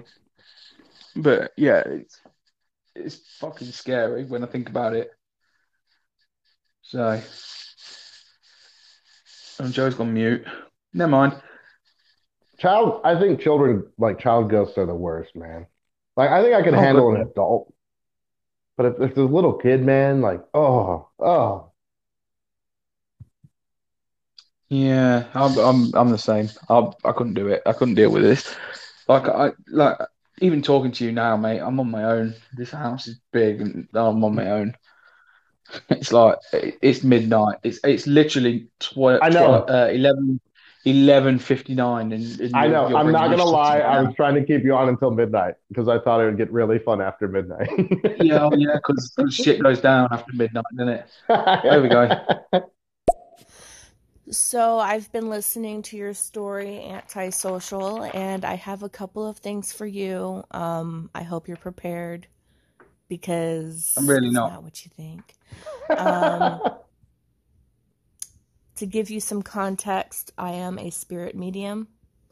I'm clairaudient, clairvoyant, and so on. I have had these gifts since as long as I can remember. Probably since I was born, I would assume. And I'm here listening to your story, and if you would like, I can give you some answers as to what you were experiencing as a child in your home.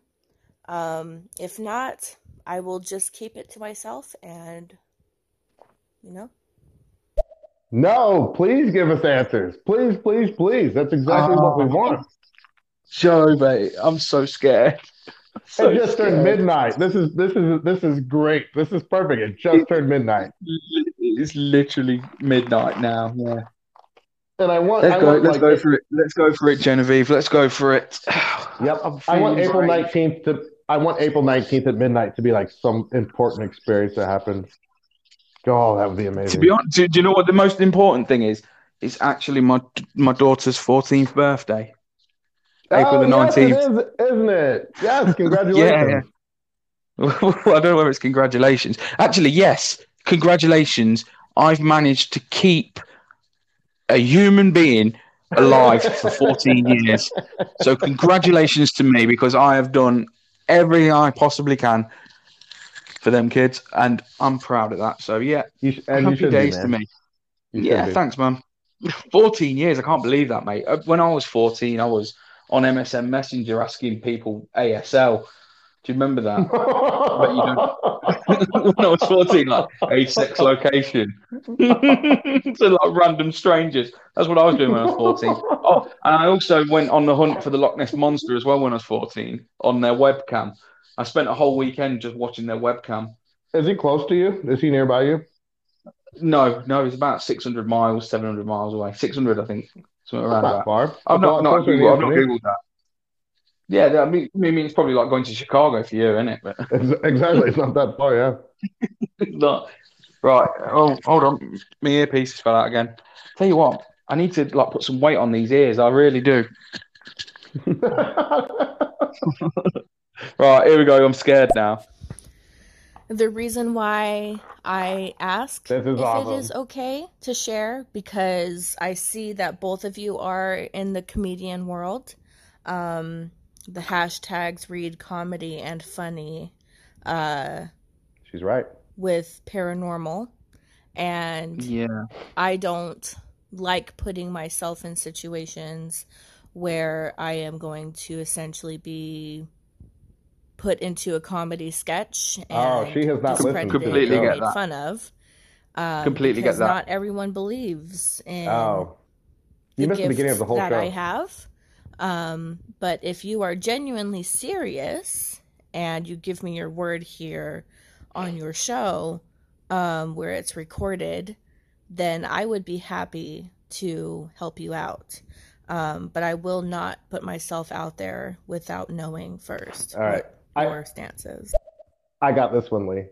So if Sheeta, and it's our fault, we probably should say this more frequently. Like, we're absolutely serious about this. But we discussed it earlier in the show, and I explained that my mother was Native American, and she was a spiritualist healer, and she would lead like all kinds of sage and ghost ceremonies and stuff. So like, it's something that we take very seriously. But as comedians, obviously we're going to try to find the humor in life. But no, we've never, neither you nor I have ever made fun of anybody for whatever they believed in.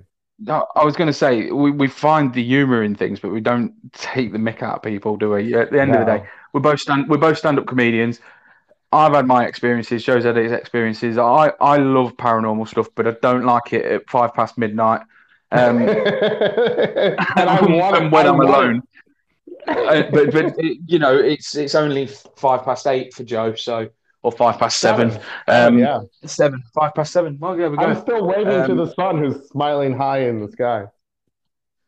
Oh, I'd love that. I'm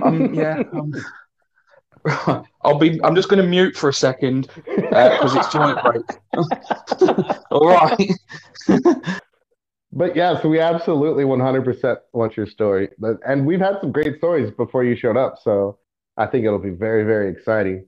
And I really do want your expertise opinion on it, because even though my mother was a spiritual guide in the Native American community, I never followed her practices. I believed in it, but I never personally experienced anything. So I never actually got to have an experience like Lee had, or other people have had. But that doesn't mean that I ever take away from what other people have seen or done.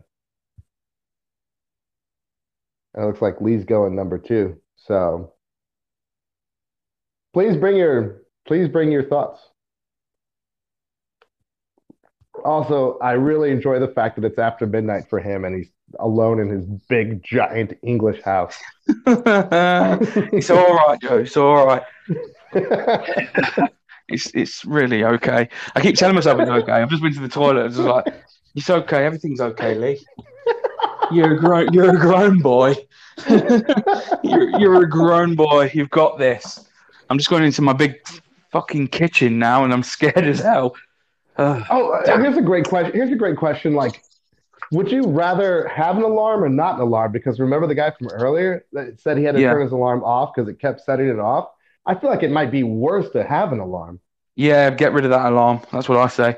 In fact, just move. Just get your passport and move. Just go. Just leave. That's what I'd do. Honestly, Joe, I would. I'd leave. I would go. I'd be gone. He loves it. He was a fan. I can't wait to talk to him again, to be honest. Yeah, it's pretty exciting. Yeah, he's quite cool. I'm a fan of American people anyway. You know that. I'm a big American fan. I probably should have been born there, to be honest. So yeah. Yeah. I found out recently. I was doing my. I wanted to tell you this. I was doing my ancestry. Yeah. Oh yeah. Yeah.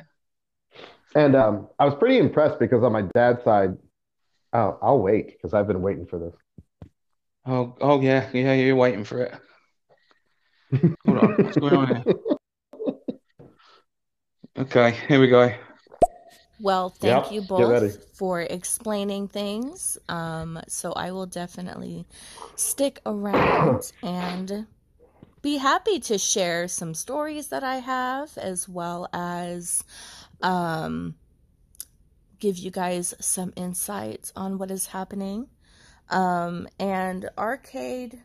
what tribe are you guys a part of? Because my mother is 75% Native American. So I'd really like to know, we are still trying to connect the dots on her lineage, but it is what it is. She didn't grow up on the reservation or, you know, anything pertaining to being connected to her lineage, her family. That's a long story in and of itself. I was actually... Oh, there we go. We know that she comes from, or her lineage comes from, the Blackfeet Nation. And antisocial. You say you're in a... Or Arcade said that you're in a large house. Are you living in your childhood home, the one that has all of the activity? If not, do you have activity in this home that you're living in currently? It could be following you, Lee. It could be following. No, I don't live in the same house, no. And no, we moved out briefly. In fact, swiftly would be the exact word. Swiftly after we found that out. I was gone within... I believe I was gone within about 6 hours.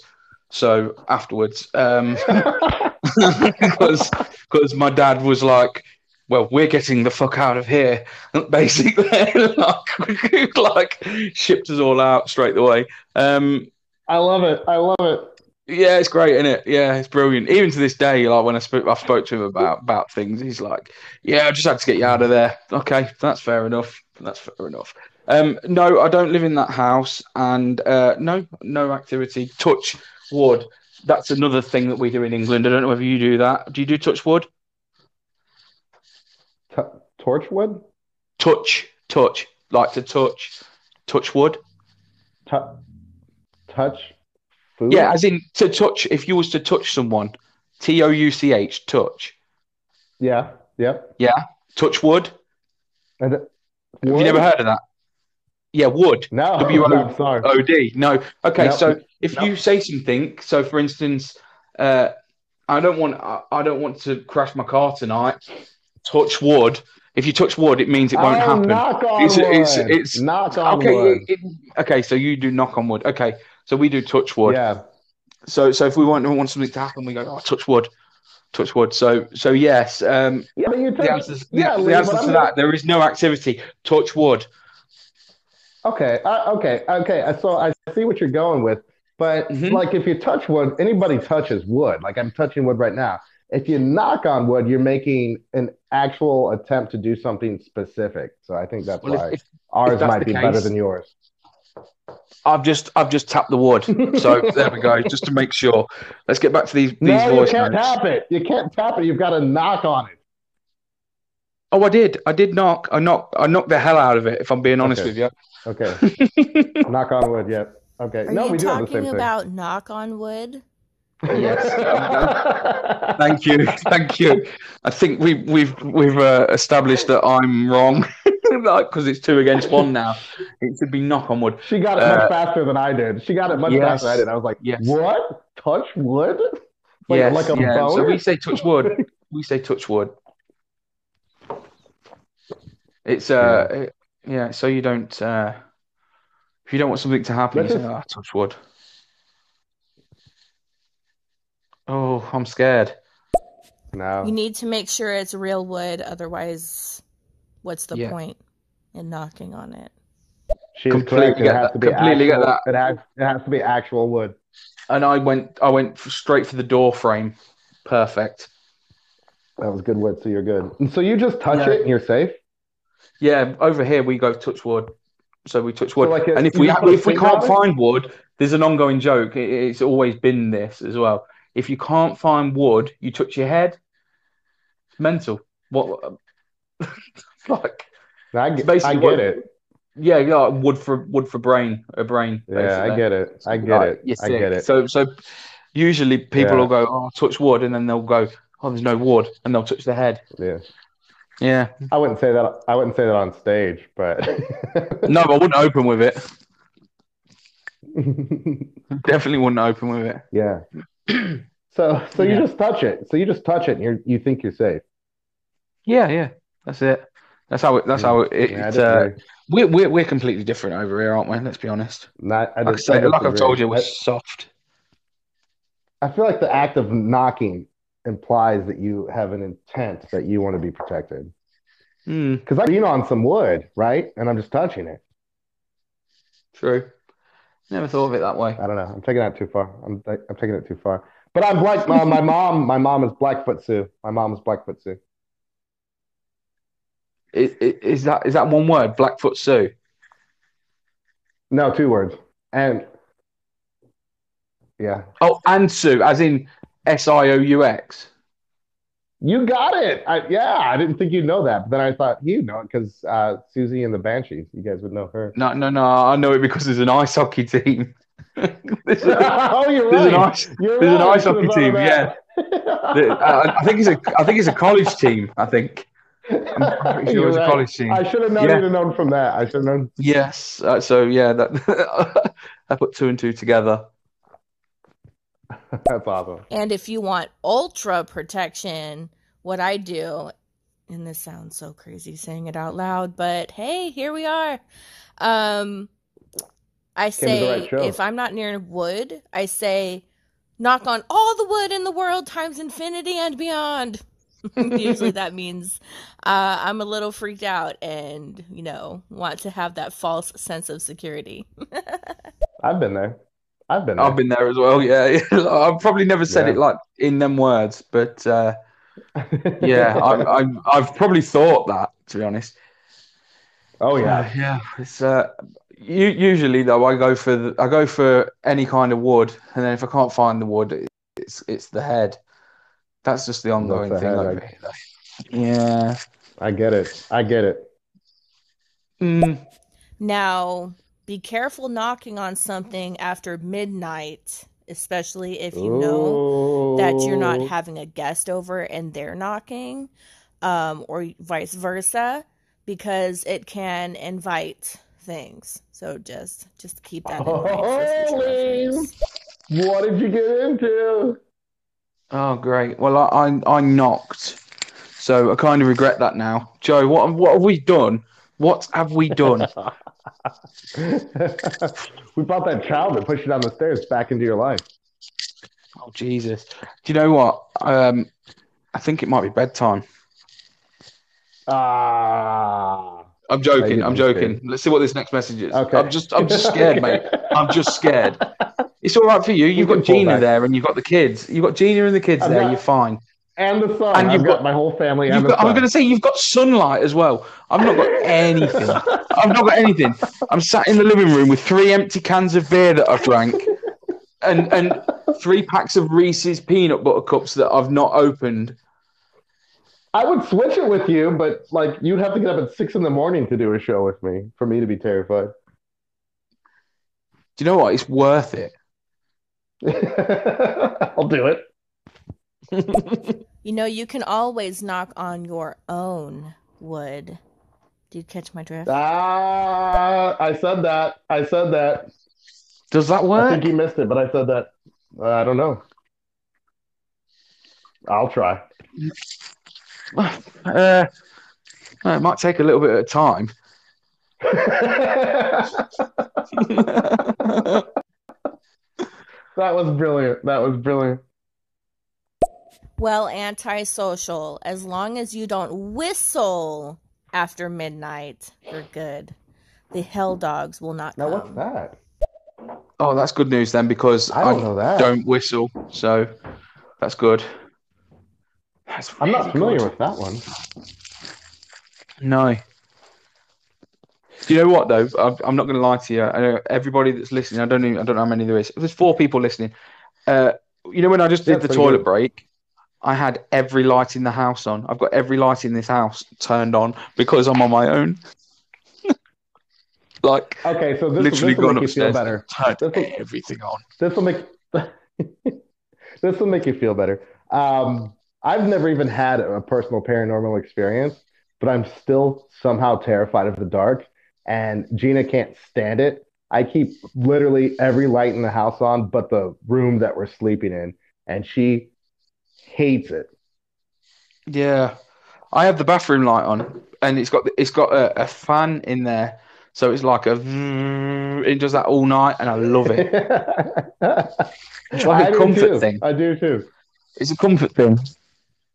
Because I was with my girlfriend for 15 years, I've had someone with me for 15 years. So now I'm on my own. I'm lost, mate. I'm lost. It's quite at times. I mean, it's good because the kids are here a lot of the time. Yeah, I know. It's such a big change, but. The kids are here majority of the time, but they're not tonight. And I literally just left their house earlier on and was like, does none of you 3 want to come and stop with Dad tonight? Like, just because I knew I was doing this. I just need someone in the house. That's all I want. I just want someone in the house. I don't want you to be able to fight. I don't want you to be able to, you know, I don't want you to be able to do anything. I just need somebody here just to know someone's here. Right, messages.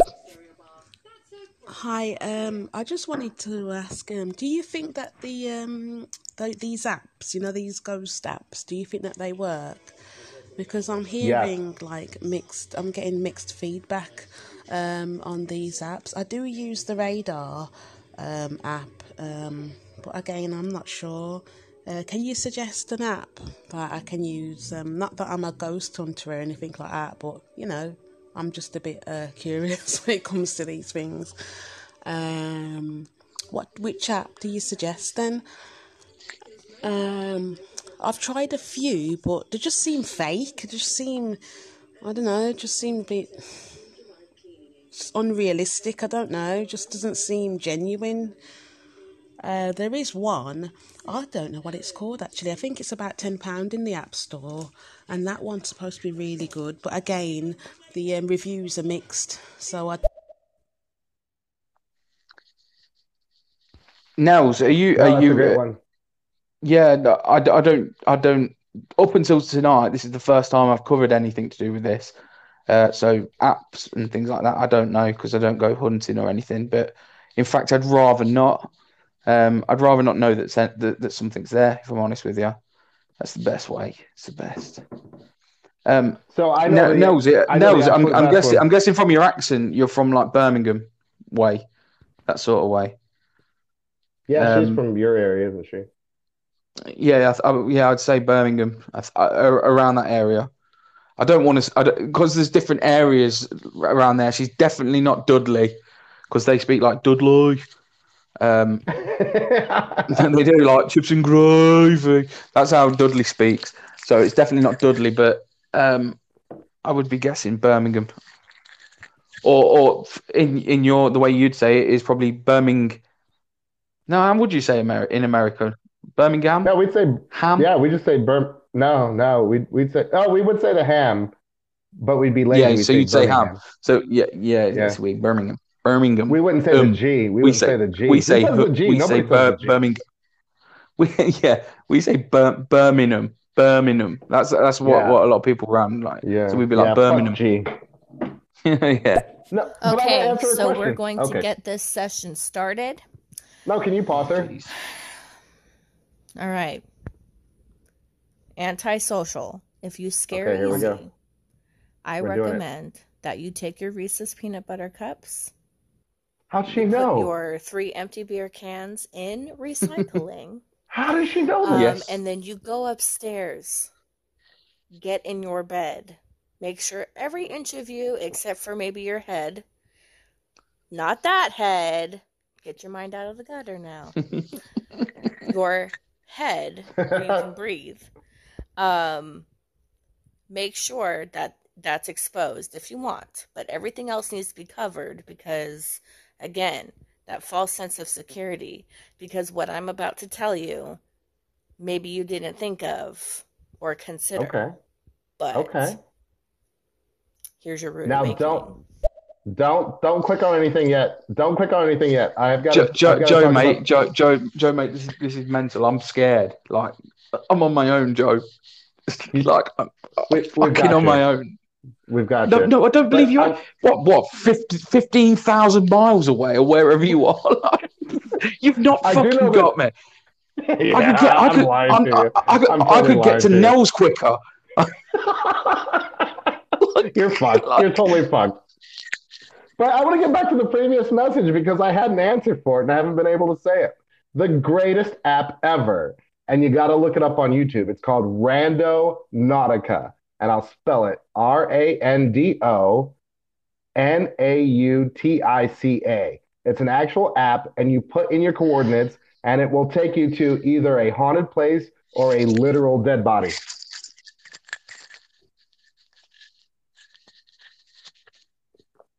Are you being attacked by a spirit? No, sorry, mate. I was scratching my ear. It sounded pretty bad, actually. Oh, sorry. I took my earpiece out to scratch my ear because it was tickling.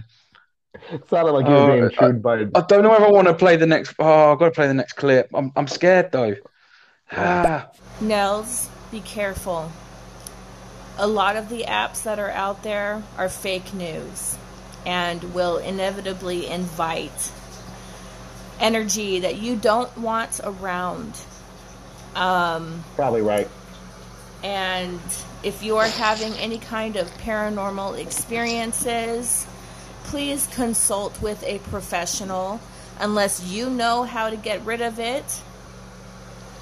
You know, don't engage with the spirit until you know for sure what it is.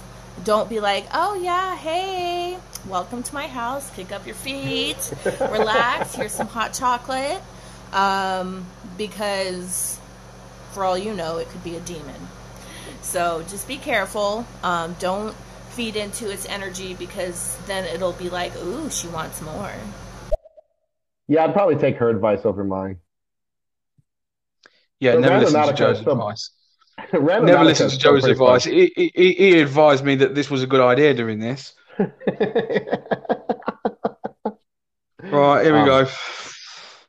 I'm not going to be able to sleep, mate. I'm not going to be able to sleep. I'll stay up with you. We actually kind of have a low-key joke where I'm located, where we call burning the ham.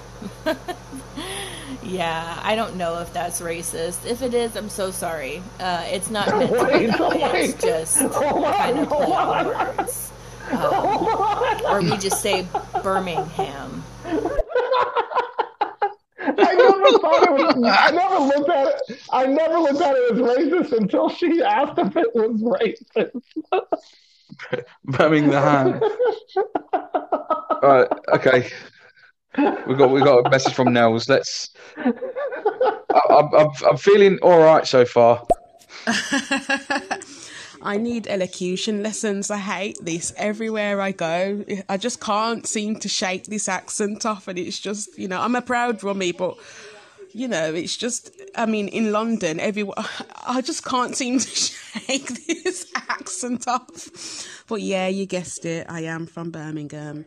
Yeah, so do you know of any haunted places in Birmingham? And if you're not into this sort of thing, why start a podcast or whatever it is, a show on the paranormal if you're not interested in it? It doesn't make sense, does it? That's a great question. I don't know, it just doesn't make sense to me. If you're not interested in the paranormal, why talk about the paranormal? I don't know, maybe I'm just...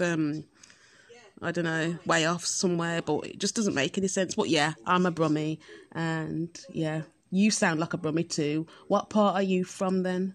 And yeah, born and bred me. I'm actually from Leicester.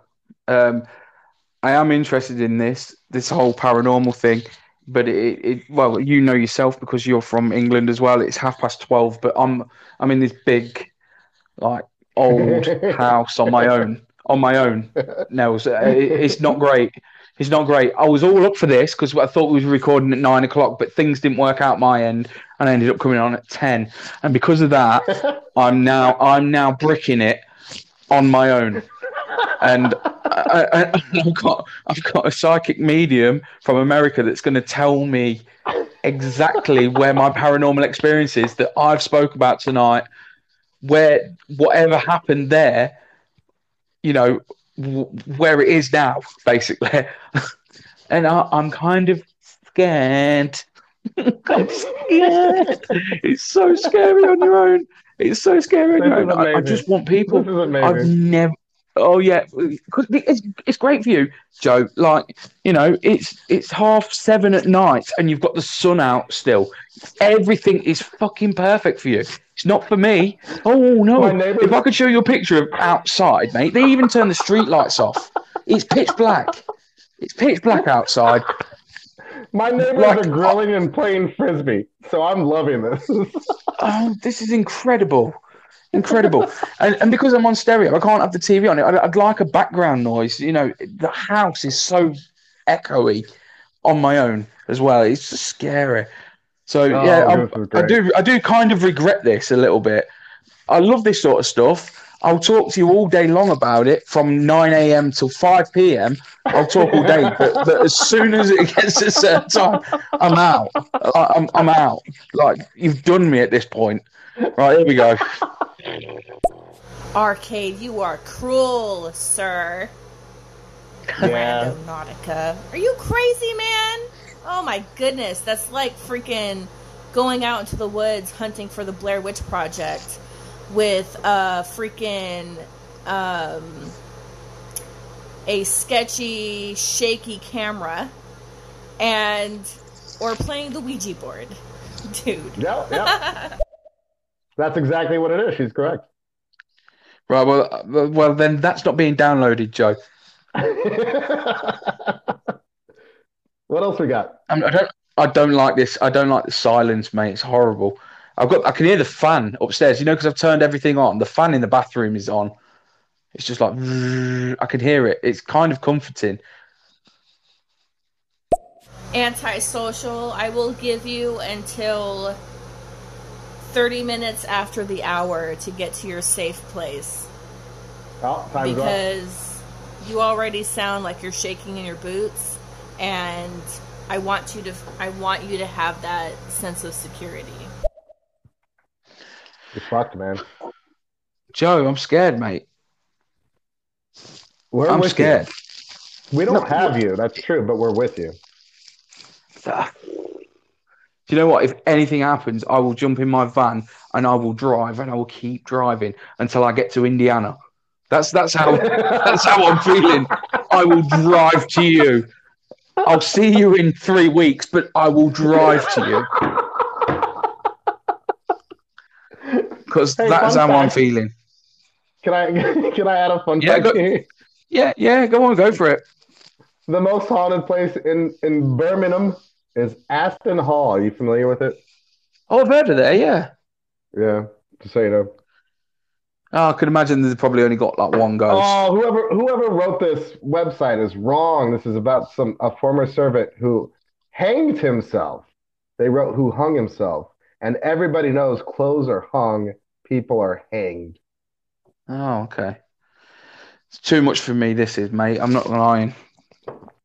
We've got a lot of messages to get through. Hey, Nels. First of all, I love your accent. And I'm not just saying that as a cheesy American. I'm just saying I have lived all over the world.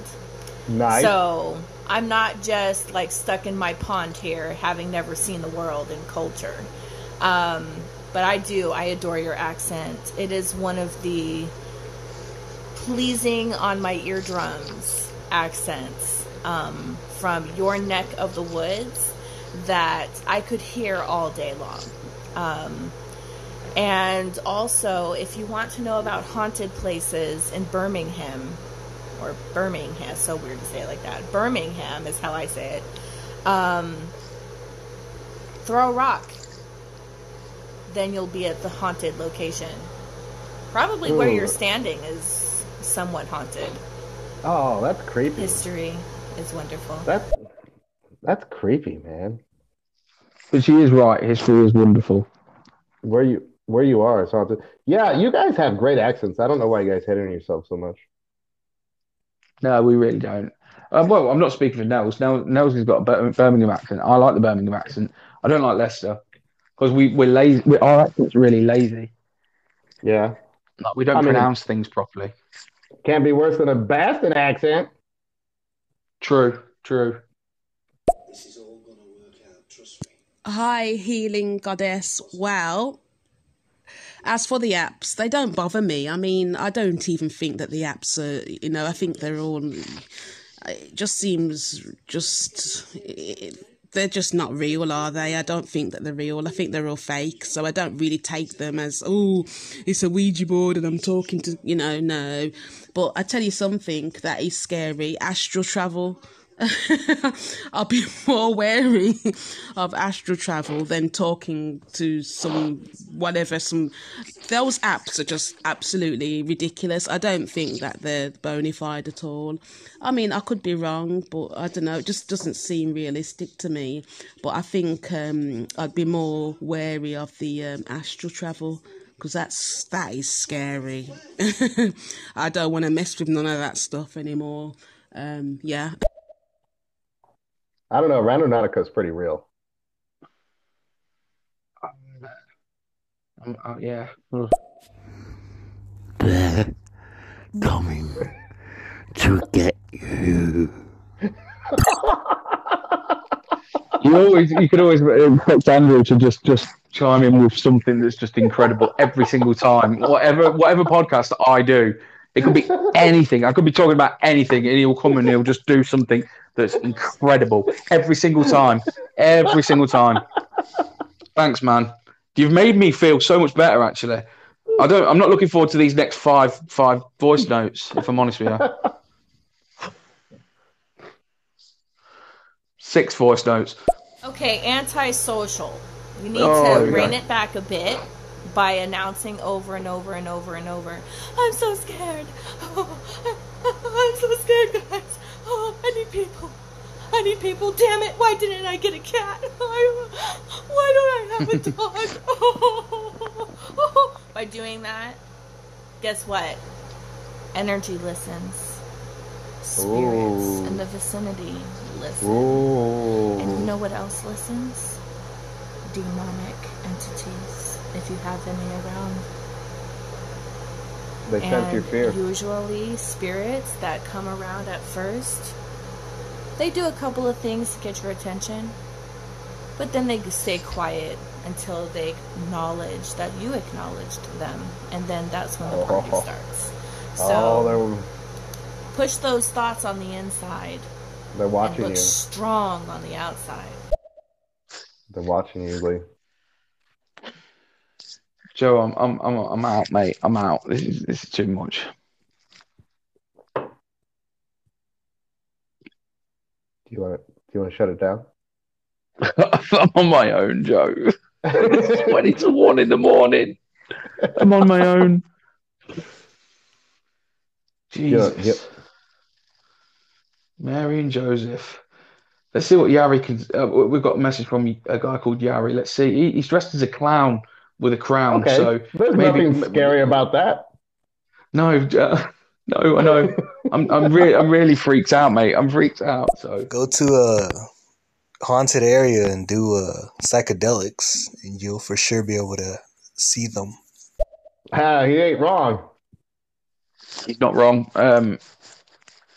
Yeah, everything was going so nice earlier on when we were talking about your healthcare, your healthcare system. Everything was so nice. I know. I was really happy with that. Remember, as soon as midnight hit, it all just spiraled downhill, like literally right after midnight. It's all been tits up since midnight. I was in a good place up until then, and now it's like 20. Are you okay? What happened? Oh no. I'm worried about you. Lee, are you okay? Well, Oh, Lee.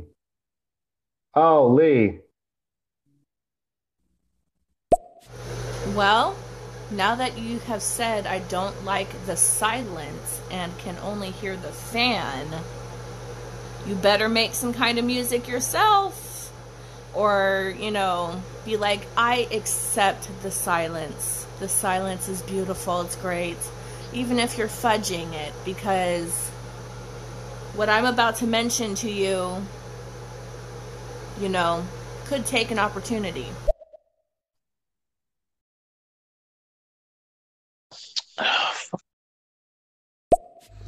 One, two, Freddy's coming for you.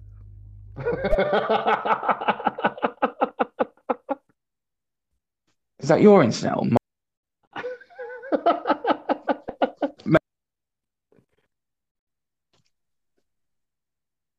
No, this was you this time.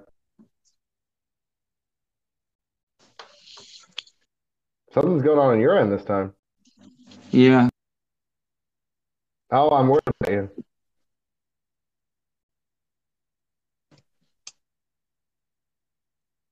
You there, Joe? Yeah, I'm here. I'm 100% here. And so I'll mute. Something freaky's going on.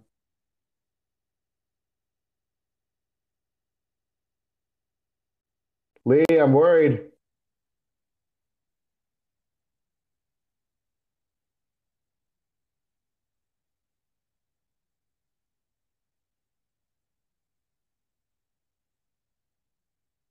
Hey, are you there? Hey, Lee.